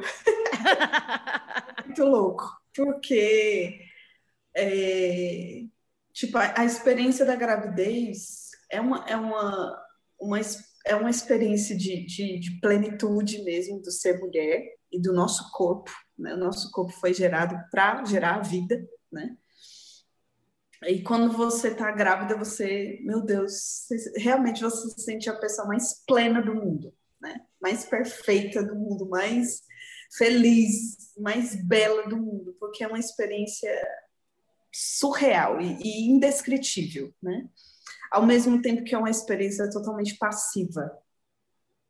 Não, não, não tem o que você faça que vá acelerar ou retardar o crescimento da pessoa dentro de você. Uma experiência totalmente passiva. Você simplesmente precisa se entregar para aquilo ali, né? E, e, e eu ficava, eu olhava para minha barriga crescendo e ficava, gente, como é que tem uma pessoa aqui dentro? Gente, tudo bom, Brasil? Tem uma pessoa aqui dentro de mim, sendo gerada dentro de mim. tem, tem um, um, uma alma sendo gerada dentro de mim. É muito louco isso. Não tem como, não, não, não entra na nossa mente, não entra. Que a, a gravidez é uma, é uma experiência muito divina, muito divina, e uma experiência totalmente passiva. É, uma, é o mesmo esquema da santidade. Eu só preciso deixar, eu só preciso me render. E, quando você percebe, você já não é mais o mesmo você já foi transformado, você já foi. É, é, você já melhorou, você já se superou, né? você já cresceu. É impressionante. Aí você fica, gente, eu não estou fazendo nada. Tem uma pessoa aqui dentro de mim. Não, não, eu tenho uma vida aqui dentro de mim. É, é inexplicável, inexplicável. E eu vivi uma, uma experiência muito também de uma reconciliação muito grande com o meu corpo, e com a gravidez, porque é, infelizmente a gente não vai poder falar aqui, né, nesse assunto polêmico, mas eu fui muito marcada pelo feminismo, né? Eu fui educada, criada numa cultura né, feminista. É, e eu, eu, quando eu olhava, quando eu pensava na gravidez, eu, eu achava uma coisa assim totalmente indigna da mulher, uma coisa totalmente é, desvantajosa, né? Uhum. Porque realmente a gravidez, a gravidez altera muita co coisa no nosso corpo durante e depois da gravidez, né? A gente tem é, uma série de mudanças, não só hormonais, mas físicas, né? o meu corpo não é mais o mesmo de 10 meses atrás. Aliás, de um ano e pouco atrás. Não é mais o mesmo, né? E nunca mais vai ser o mesmo. E eu olhava, antes de ficar grávida, eu olhava isso como uma imensa desvantagem, porque eu estava. Meu, meu pensamento, minha mentalidade errada ainda acerca do corpo, uhum. né, da finalidade do corpo. E um dia eu estava, eu acho que era é, no, na liturgia diária, o, o, salmo do dia era aquele salmo 39, 40, eis que venho fazer com prazer vossa vontade, Senhor. E se eu não me engano, a primeira leitura era aquela de Hebreus, né? Citando esse salmo. Cristo entrou no mundo e, e ele disse, né? Eis, tu me destes um corpo e eis que venho para fazer a vossa vontade. E eu rezando com isso, né? falando para Deus das minhas, do que eu achava errado, do que eu não achava legal. Eu, eu desabafando né, com Deus. eu falando tudo, mas um pouco que eu pensava com relação a isso. É, e, eu, e eu vivi realmente ali naquela oração com a palavra de Deus. Por isso que a gente precisa para ser reconciliado e para nossa mente ser liberta das mentiras, a gente precisa rezar com a palavra de Deus diariamente, porque é a verdade, e a verdade liberta, né? E eu vivi essa experiência de libertação, de reconciliação com o meu corpo, porque eu entendi naquele dia, com aquela palavra, e vivendo, eu já estava grávida nessa, nesse dia aí, é, eu entendi que o meu, a gravidez para a mulher ela é participação na obra redentora de Deus para mim e para a humanidade. É... E depois que eu entendi disso, eu falei, Jesus, você pode me dar quantos filhos você quiser. Porque se é, se é participação na tua obra redentora, eu não posso me contentar em ter um só, né? em participar uma vez só dessa obra. Né? E nem de viver essa experiência de redenção que passa pela gravidez, né? Uma vez só. Você pode me dar quantos filhos você quiser. Eu não sei se eu vou ter mais filhos. Essa que é a verdade. Eu não sei se eu vou ter mais um, mais dois, mais três. Não sei. Não sei mesmo, porque não está nas minhas mãos, né? Trabalhando para isso a gente está, viu? Deus, assim Deus... que quiser, sua filha está pronta. Mas é, depois que eu entendi a finalidade né, do meu corpo é, como casada, né? E depois que eu entendi que a gravidez é participação na obra redentora de Deus na minha vida, na vida do meu esposo, na vida do meu filho, na vida da minha família, na vida da comunidade, da igreja, da humanidade. Jesus pode mandar 10, 15, 20, quanto você quiser. Eu estou aqui. Né? Isso realmente, a verdade me libertou para a vida, né? E me libertou, me libertou dos meus pensamentos de morte para a vida, realmente. Bendito é, Débora, é, bendito seja Deus mesmo, assim, é, é, você falando da sua caminhada, né? Até para mim, que estou aqui no início da caminhada, você já está aí já do meio, mar para lá, e eu estou aqui do, do início, mar para cá. Mas é assim, é, é, é, renovador escutar essas coisas assim, tão encarnada, né?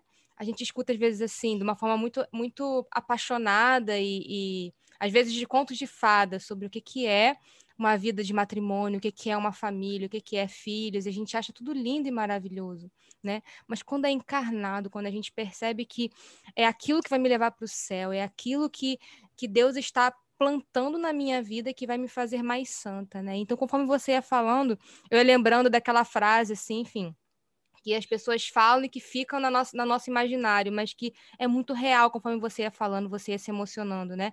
Deus, ele dá os filhos que a gente precisa para ser santo, né? Então, o Miguel, ele já veio com, com, com essa missão na tua vida, de te fazer santa com a vida dele, com as dificuldades dele, com as alegrias dele, enfim, com as virtudes e os defeitos dele, ele veio para te fazer santa, você, você e o Breno, né? Então, assim, como que é, assim, eu, eu, sa eu saio daqui, assim, é, é, renovada, né? E ao mesmo tempo, assim, é, é, entusiasmada, assim, sabe? Assim, nossa, esse caminho, assim, gera frutos mesmo, porque eu vejo a sua árvore dando frutos e falei assim, meu Deus, esse caminho gera frutos, porque a árvore da, da Débora está dando frutos. Então, vale a pena continuar, vale a pena caminhar, vale a pena morrer, vale a pena viver essa paixão, vale a pena ir para a cruz, porque dá frutos mesmo. A árvore da cruz, a, é, a árvore da cruz é verdadeira, né? Uhum. Então é, é, eu tô aqui também assim bem pensativa, bem bem emotiva com todas as suas partilhas. que bom. Ai, ai, mas é um. Não sei se a gente está caminhando para o fim também da nossa conversa, né? Uma hora entrar lá já. Ai, não tem problema, a gente pode lançar o primeiro episódio com cinco horas. Tô a primeira temporada da Débora com cinco horas. Cinco episódios de uma hora. É, mas, mas eu, como diz no Ceará, menina, eu sou, eu sou a caixa d'água vazando, viu? Eu falo. A rede traiçoeira, amada. A rede traiçoeira. Eu falo, eu gosto de falar. Misericórdia. Mas Preciso pedir castidade para Deus. ah, é porque a conversa está boa, entendeu? A conversa está boa. É, e esse assunto rende muito, porque toca em muitas realidades, né? Em Ave Maria. Chega o coração, bate forte. Mas é, gente, é, é, é, muito animado. Outro dia, eu acho que vocês talvez tenham visto, né? Uma pessoa perguntou, é, uma menina perguntou, disse que estava é, três anos namorando, queria casar e só escutava que era muito difícil. E perguntou se era isso mesmo. Né? Falei, minha gente, é difícil para quem não quer assumir responsabilidade e casou. É difícil para quem quer continuar vivendo uma vida egoísta. É difícil para quem acha que é casa, brincar de, de casinha de boneca, né? É difícil para quem acha que casar é a Disney. Não é a Disney. Exatamente. Tem muitos desafios o casamento. Tem desafios pessoais, desafios conjugais, desafios é, na maternidade. Tem muitos desafios, mas a, as alegrias que existem na vida familiar são infinitamente maiores. Eu estava pensando, todo dia eu agradeço a Deus pela oportunidade de de estar casada, né, de ser uma mulher casada, de ter meu esposo, de ter meu filho, de ter minha casa. Todo dia eu agradeço. Hoje de manhã mesmo, antes de vir gravar aqui com vocês, é, meu esposo ligou ali a música do Djavan e a gente dançando com o Miguel. Ele olhava para a gente e ele rindo. Ai, e a vida, a vida é feita disso, né? Tem os desafios? Tem, mas o, o dia a dia, a gente pode viver os desafios com alegria, com simplicidade, com dança, com música, né? E a gente vai vivendo assim, né? A gente vai superando os desafios assim também, né? Não é se fazer de, de doido no bom paulista, né? Não é meter o louco, não. É, mas eu posso olhar de uma maneira diferente para a vida, né? E a, e a vida familiar ela também me dá muito essa possibilidade, né? A vida com filhos nos dá essa possibilidade, porque por mais que pareça ser uma coisa meramente rotineira, porque inclusive todos os dias você faz a mesma coisa, todos os dias, né? Miguel acorda, dou uma madeira, troco, brinco com ele, põe para dormir, aí ele tira a soneca da manhã, acorda, dou almoço, dou água, escova os dentinhos dele, foi, vou brincar. Os três dentinhos dele. Os três dentinhos dele. É, vou brincar com ele. É, a, saio para dar uma volta ele para ele ver gente também, né? Para ele ver outras coisas, ver a cidade. Vou quando acho que o parque já abriu, aí dou uma volta com ele no parque que tem aqui, aqui perto, que ele gosta também de, de planta, de mato, né? Ele gosta de pegar. É, dou uma volta com ele, volto para casa, dou a fruta, dadadá, banho, janta, põe para dormir. É, todo dia a mesma coisa, né? Só que se a gente não olha com esse olhar de esperança e com o olhar de eternidade também, melhor a gente não casar não, viu? Foi a minha bateria agora. Melhor a gente não casar não, viu? Senão não vai dar bom. Né? Se não for para a gente viver também, porque é rotina, é rotina. Todo dia a gente faz a mesma coisa né? É... Por muito tempo, inclusive, a gente faz a mesma coisa, né? Já estou há 10 meses fazendo essa mesma coisa aqui.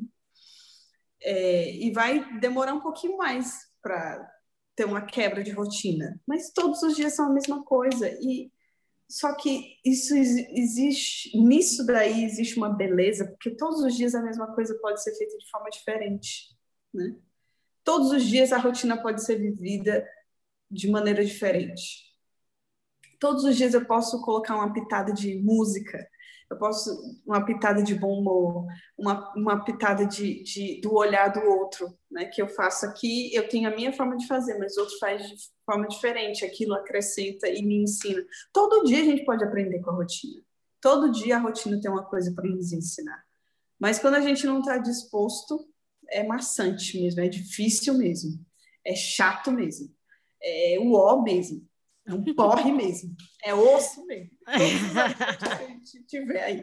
Aí eu lembro e... muito de Santa Teresa. Eh, desculpa, amiga. Quer falar? Pode ir, pode ir, pode ir. Então, só, só um, um, um, rapidinho. Eu lembro muito de Santa Terezinha falando, né? Santa Terezinha fazia todo dia a mesma coisa durante a vida toda, porque ela viveu dentro de um Carmelo.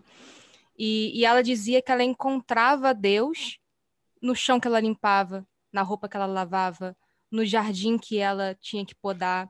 Ela gostava de, mais, de, de alguns afazeres mais do que outros. Ela adorava ir para o jardim, que ela contava, né? nas obras dela. Ela adorava ir para o jardim. Mas ela encontrava Deus naquela, naquela rotina dela, que era igual todos os dias. Mas Todo cada dia. dia Deus surpreendia ela em alguma coisa da rotina dela. É, é porque a gente precisa estar tá com esse olhar atento. A gente não pode viver a vida no automático, né? Essas experiências que eu fui vivendo Óbvio que tem coisas que eu vivo no automático, não estou me comparando a Santa Terezinha, não, nem a Santa Teresa, não, que levitava com as primeiras panelas, não. Estou é, longe, inclusive, é uma graça que eu peço, não de, de levitar, não, é a graça de união que ela teve com Deus. Mas é, essas experiências que eu fui vivendo de, de Deus foi cuidando do Miguel, na rotina. Né? Trocar a fralda me ensinou acerca de, de, de como eu me rebelo, né? No, quando vocês tiverem filhos, vocês vão ver, gente. No, no primeiro mês, como está muito, muito recente a saída do útero, eles se sentem muito desprotegidos quando a gente tira a roupa deles, seja para trocar ou seja para dar banho. É um choro que quem escuta jura que a gente está espancando a criança. É um choro assim desesperador. E, a, e, eu vendo aquilo ali, fazendo aquilo ali todo dia, todo dia, todo dia, num belo dia, eu falei, vai, aparece a gente quando Deus está purificando a gente ou de alguma coisa. Né? É um estribuchamento tão grande, meu Deus. É um choro, é um sofrimento maior do mundo. É, ele só está limpando a gente.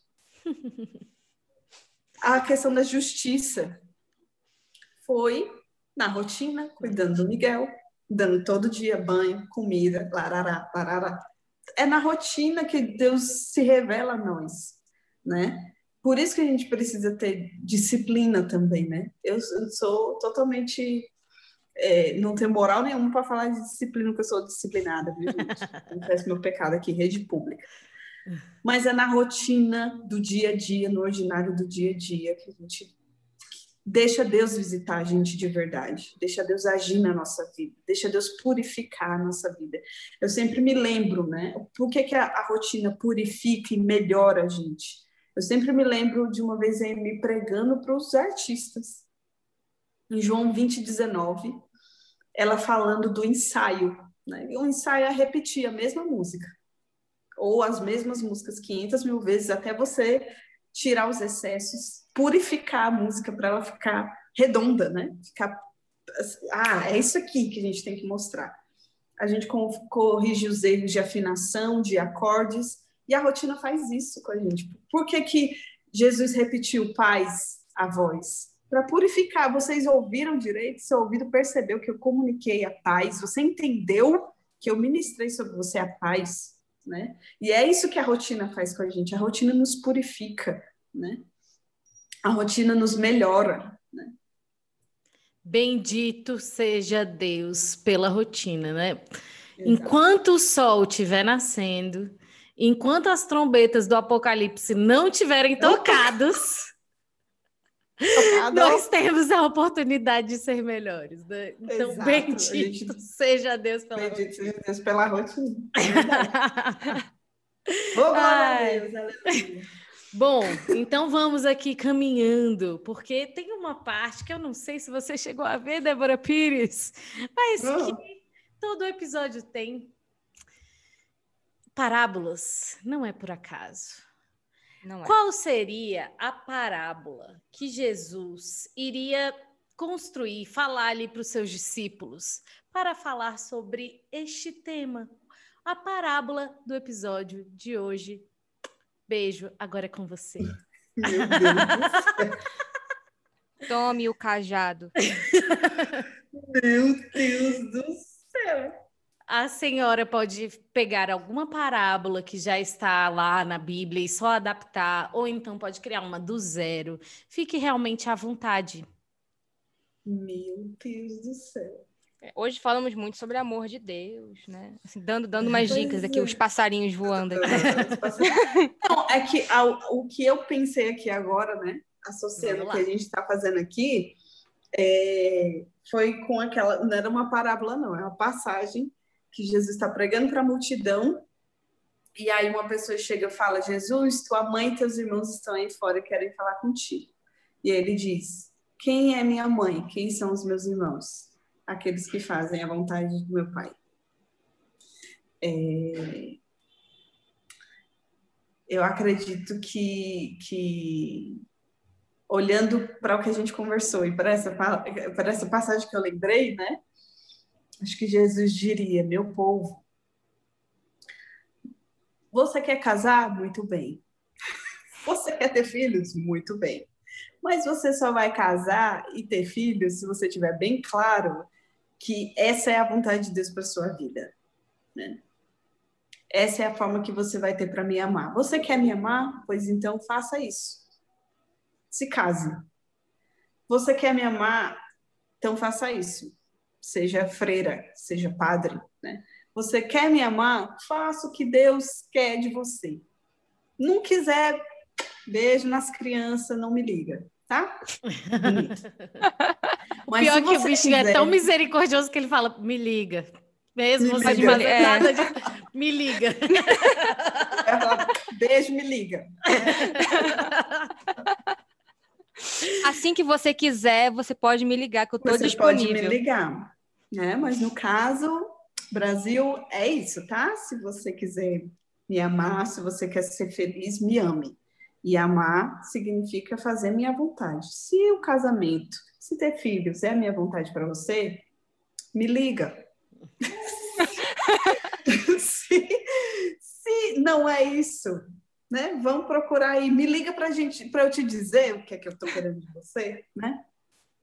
Mas é isso, gente. Não sei, não sou boa dessas coisas não. Mas eu acho que naquele tempo disse Jesus, Jesus, disse Jesus. Um homem tinha uma filha. ai, ai, eu não sei não, gente, fazer essas coisas. Mas eu acho que a parábola seria mais ou menos isso aí. Pronto. Jesus disse a seus discípulos: O reino dos céus é como uma menina que disse que queria amar a Deus sobre todas as coisas e ao próximo como a mim mesmo.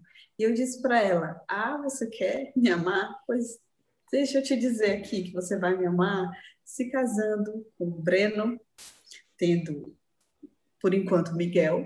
Ainda não, não vou te dizer quantos filhos você vai ter, né? Mas pelo menos agora com Miguel, você vai ser, vai viver a missão, vai viver com uma família missionária.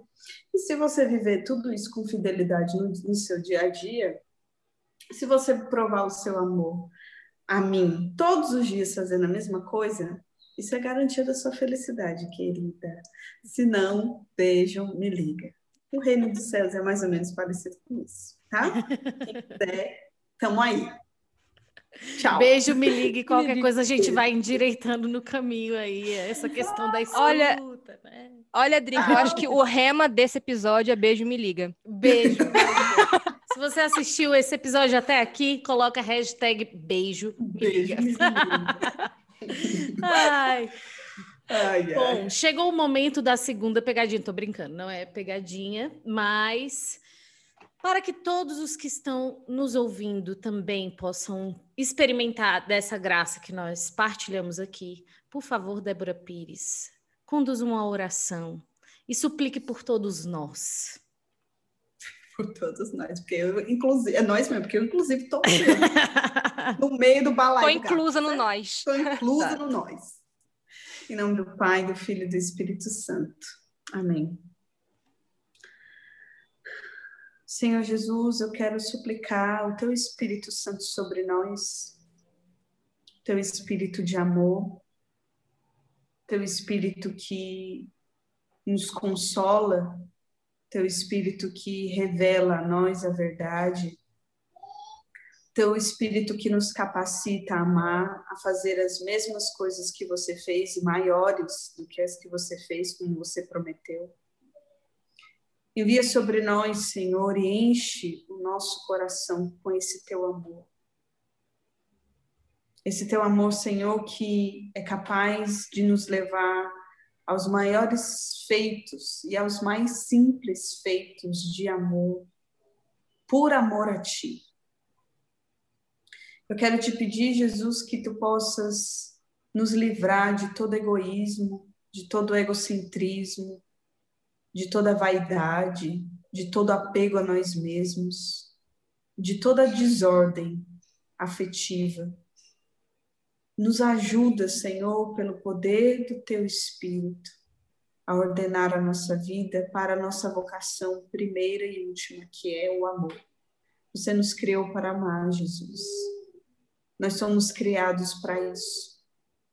Nós fomos criados para viver para o outro e nós queremos assumir essa nossa vocação, assumir essa tua vontade para a nossa vida. Por nós mesmos nós não temos condições, mas com a tua graça tudo é possível, Senhor. Com o teu espírito tudo é possível. É possível nós vivermos isso, nós vivemos para o outro, nós vivemos os teus planos para nós, para nossa humanidade, para o nosso corpo. É possível buscar a santidade, é possível nos deixar santificar por ti, Senhor. Nós pedimos, envia o teu Espírito e realize em nós essa obra de amor. Envia o teu Espírito e purifica-nos, limpa-nos de toda a mentalidade errada, de toda desordem, de todo egoísmo, de todo pecado. Nós te suplicamos, Senhor, envia o teu Espírito e encha-nos de amor para que de nós só transborde amor, só transborde a tua vida, Senhor. Nós pedimos essa graça pelas mãos da Virgem Maria. Ensina-nos, ó Mãe, a nos deixar amar e a ser amor a Deus e aos outros. Como você viveu isso de, de maneira tão plena na sua vida?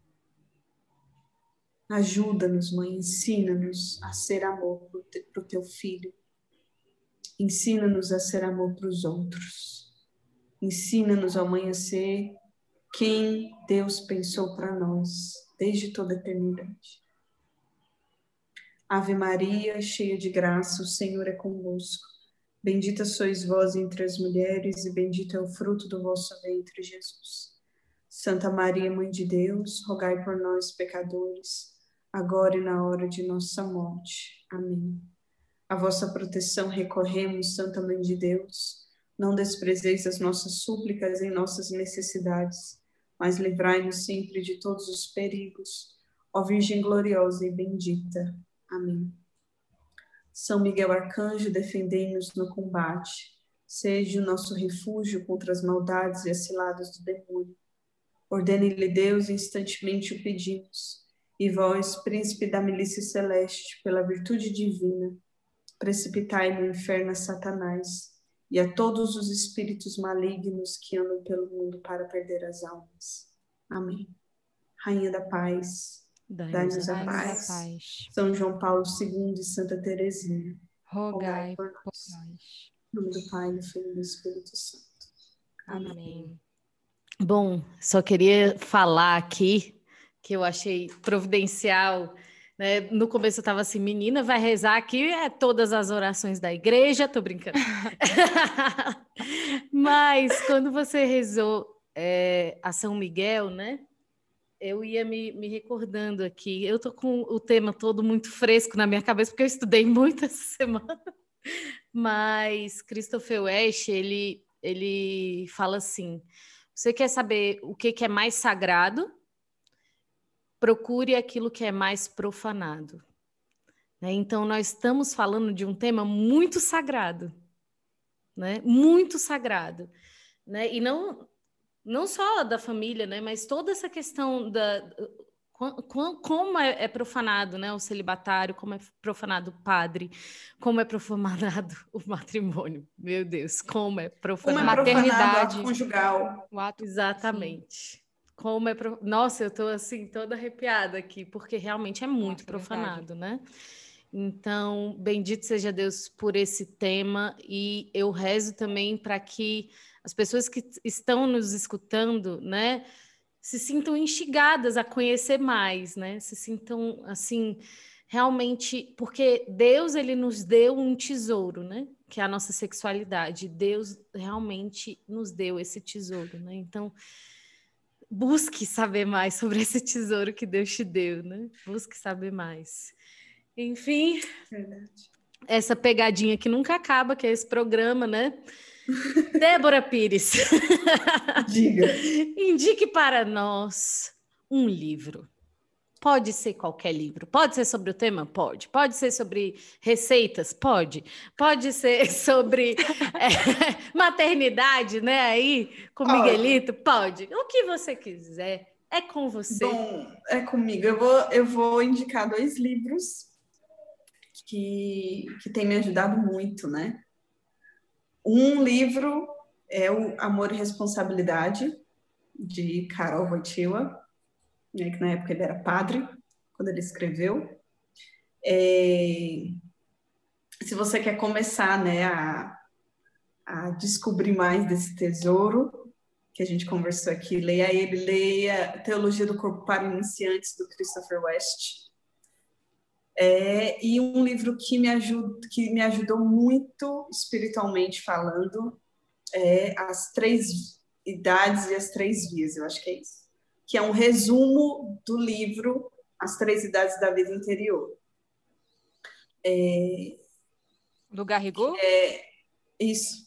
É, ele mesmo fez esse resumo do livro Ai, dele. não sabia, que bom. Esse livro é As, as Três Vias, As Três Idades e as Três Vias, é o resumo do As Três Idades da Vida Interior que ele mesmo fez. É um, ele abre assim a nossa cabeça para o que é a vida espiritual de uma forma impressionante. E, e, você vai lendo, você vai, Jesus, me dê essa graça, eu quero me unir a você, eu quero viver isso aqui, eu quero viver os teus planos para mim, no, no, que diz respeito à nossa união, né? Uhum. E é interessante porque a gente estava falando aqui de matrimônio, casamento, não sei o que, tarará, tarará, filhos. Deus, ele começa, né? Gente, olha Miguel já... bem ali. Olha Miguel chegando. Ah! Débora! traz ele, traz ele. Gente, pico de audiência agora. Pico de audiência. Quem é Rede Globo? O mundo já conheceu Débora Pires, porém o mundo quer conhecer Miguel. A vozinha do Miguel. Ah! Pelo amor de Deus! E esses dentinhos, criança? É, é. Ele escova dentes. É, meu amor, dá tchau pra X. Dá tchau pra todo mundo. Tchau, todo mundo. Gente, ele é televisivo mesmo, porque quando não estava gravando, ele não deu esse tchau. Não deu. Ai, criança mais fofa do universo. Meu amor, é X e todo mundo que tá vendo a gente. Pois então, Miguel vai fazer parte do final desse podcast. Exatamente. É. Enquanto Drica dá as, as, dicas dela de blogueira. Bom.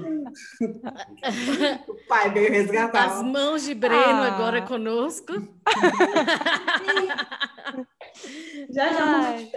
Inclusive, quem quiser Breno no Parábolas, é. bote aí a hashtag Breno no Parábola. Breno, no Parábola. Breno no Parábola. Exatamente. Breno no Parábola. Bom, então temos já a indicação que foi de... Uh, esqueci o nome do livro do Garrigo Lagrange. Amor em, ah, as três vias, e as, ou as três idades e as três vias. É, eu acho que não é esse o nome, mas a gente eu vai colocar aqui não. certinho. A gente vai botar certinho. Falou livro, eu, não sei se está se tá no Vamos ter imagens. É, exatamente. Imagens, e amor e responsabilidade, né? Não é isso. isso. Exatamente. E Teologia do Corpo para Iniciantes. Teologia é, o, o compêndiozinho do, do é Teologia do Corpo. Christopher West. Exatamente, é muito isso, bom, gente. inclusive. Porém, entretanto, todavia, não acabou, porque esse é praticamente o Aleluia. A gente sempre faz essa menção, porque é o podcast que nunca se acaba. Que nunca acaba. Exatamente. Débora Pires. Quem você quer escutar aqui no Parábolas? Olha, eu não sei se esse meu sonho vai se realizar, não. Tá certo. A gente aceita contatos, tá eu, bom? Eu vou, eu vou pensar aqui num, num nome, né? Você dá os dois, dá o, o que dá, é impossível. Assim, a gente, Papa a gente Francisco tá com... a gente sempre instiga, né? Assim, se a pessoa tiver o telefone vai ser Manda mais fácil e tal. Não, eu vou mandar. Não, é sério, eu vou mandar. Eu já mandei carta para ele, ele respondeu. Oi. Oi. Pois então, manda. Papa Uma oração bem linda. Papa Francisco, queremos você no Parábolas. Exatamente. Exatamente. Mas... Drica, Drica já fala espanhol, ela pode entrevistar o Papa. Tu falas espanhol? Sí, chica. Sí, Eu hablo desde niña. Eu sei que tu papa é eres eh, boliviano, sim? Não, não, paraguaio. Paraguaio, paraguaio, sim, sim, é verdade. Paraguaio, sim. Ah. É... Por falar nisso, nada a ver agora, que eu lembrei do congresso que teve lá no Paraguai, e eu aprendi o Kiri em tupi. Meu Deus! Gente, maravilhoso! que é, o, a, a, a, segunda língua, né, do Paraguai. É. Não, é o Guarani, é o Guarani. É o Guarani, Guarani, Guarani, não é tupi, não. Ore poriahu vereko nyandejara ore poriahu vereko nyandejara meu Deus, Meu onde você Deus ia encontrar isso se não fosse no Parábolas? O podcast, podcast mais missionário, mais missionário do, mundo. do, mundo. Meu esposo não encontrou o. Até Mas não tem problema, não. A gente vai colocar aqui certinho. E aí, certo. o convidado agora. Quem você quer escutar no Parábolas? Além do meu marido. Hum, já temos indicação de Breno? Breno, além dele, né? Porque ele já, não, uhum. já é o concurso, ele já vai ter que estar. Ok. É, indicações. Gostaria muito do Padre João Wilkes. Top! Missionário mesmo, hein? Top! Gostaria, vou mais além aqui, eu gostaria muito de Emir Nogueira aqui. A gente também. A gente também. Emir, ela é a nossa meta, ela é a nossa meta, inclusive, assim. Minha primeiro Emir tu. Nogueira, depois Papa Francisco. É, foram é, os que a gente colocou. Tô entendendo.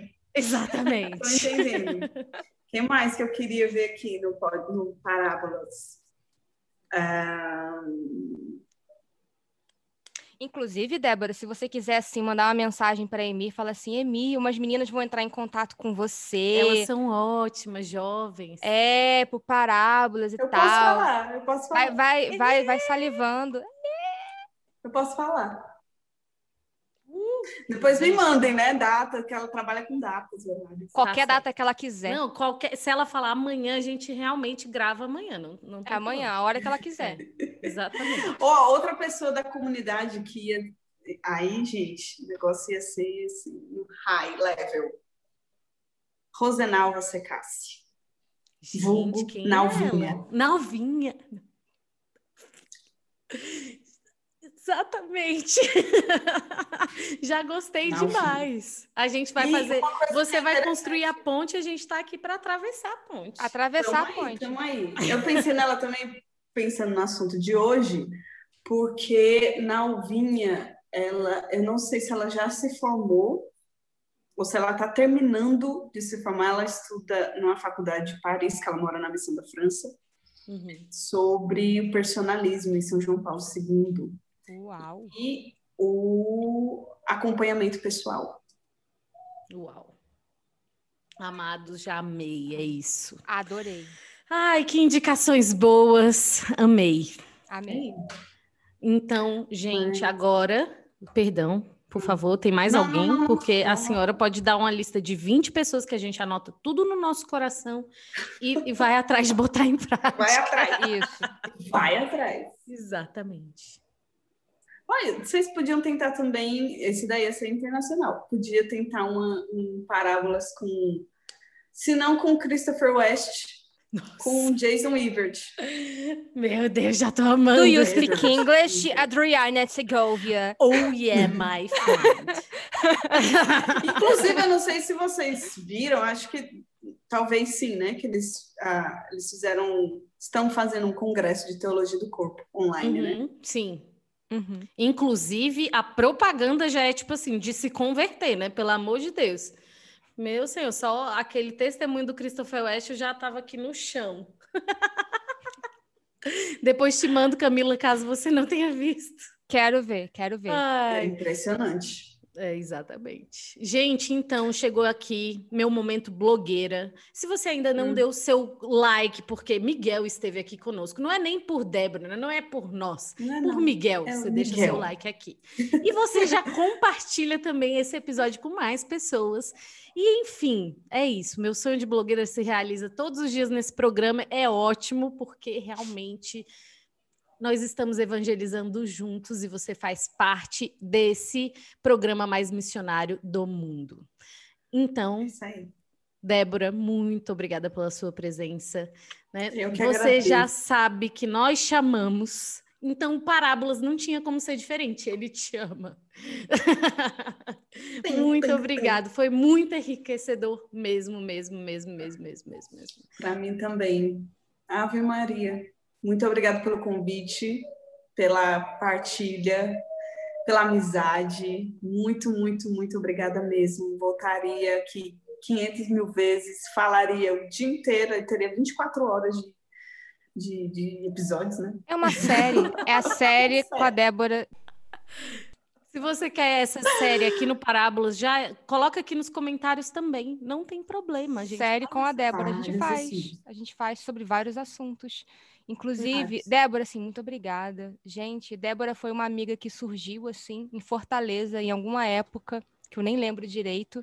E aí fomos nutrindo aí essa amizade pelo WhatsApp. A gente se liga de vez em quando. Fico muito Verdade. feliz pela sua amizade, muito feliz de tê-la aqui. E sempre enriquecedor falar com você, né, Débora? Sempre é. Você é linda, maravilhosa. Muito obrigada. E, gente, quem quiser aprofundar mais nesses assuntos, Débora está com caixinhas abertas no Instagram dela. Pergunte mais coisa que ela vai aprofundar, ela vai responder, enfim. Tem as novidades chegando aí que eu fiquei sabendo, Débora, mas eu não vou dar tanto spoiler, spoiler. né? eu também me segurei aqui, ó, Mas Instagram, gente, procure Débora no Instagram. Exatamente. Então, muito obrigada. Tivemos no próximo episódio. Mentira, a gente se vê aí quase todos os dias, porque quase todos os dias tem cortes do Parábola saindo aqui mesmo. Então, um beijo. Eba. Até a próxima. Deus te abençoe. Tchau. Beijo, Drica. Beijo, Camila. Deus abençoe a todos. Falou.